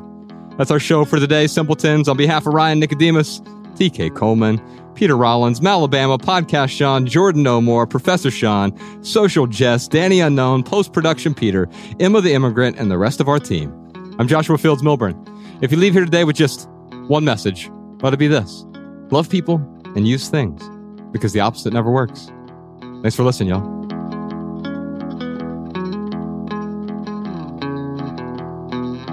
Old friends always laughing. We were trying to steal the liquor from our parents' cabinets. Oh,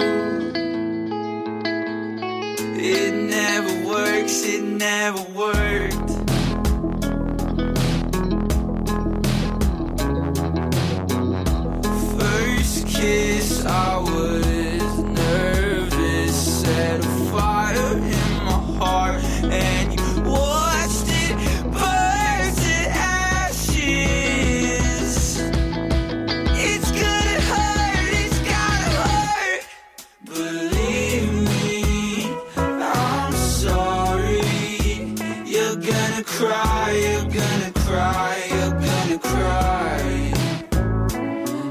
I promise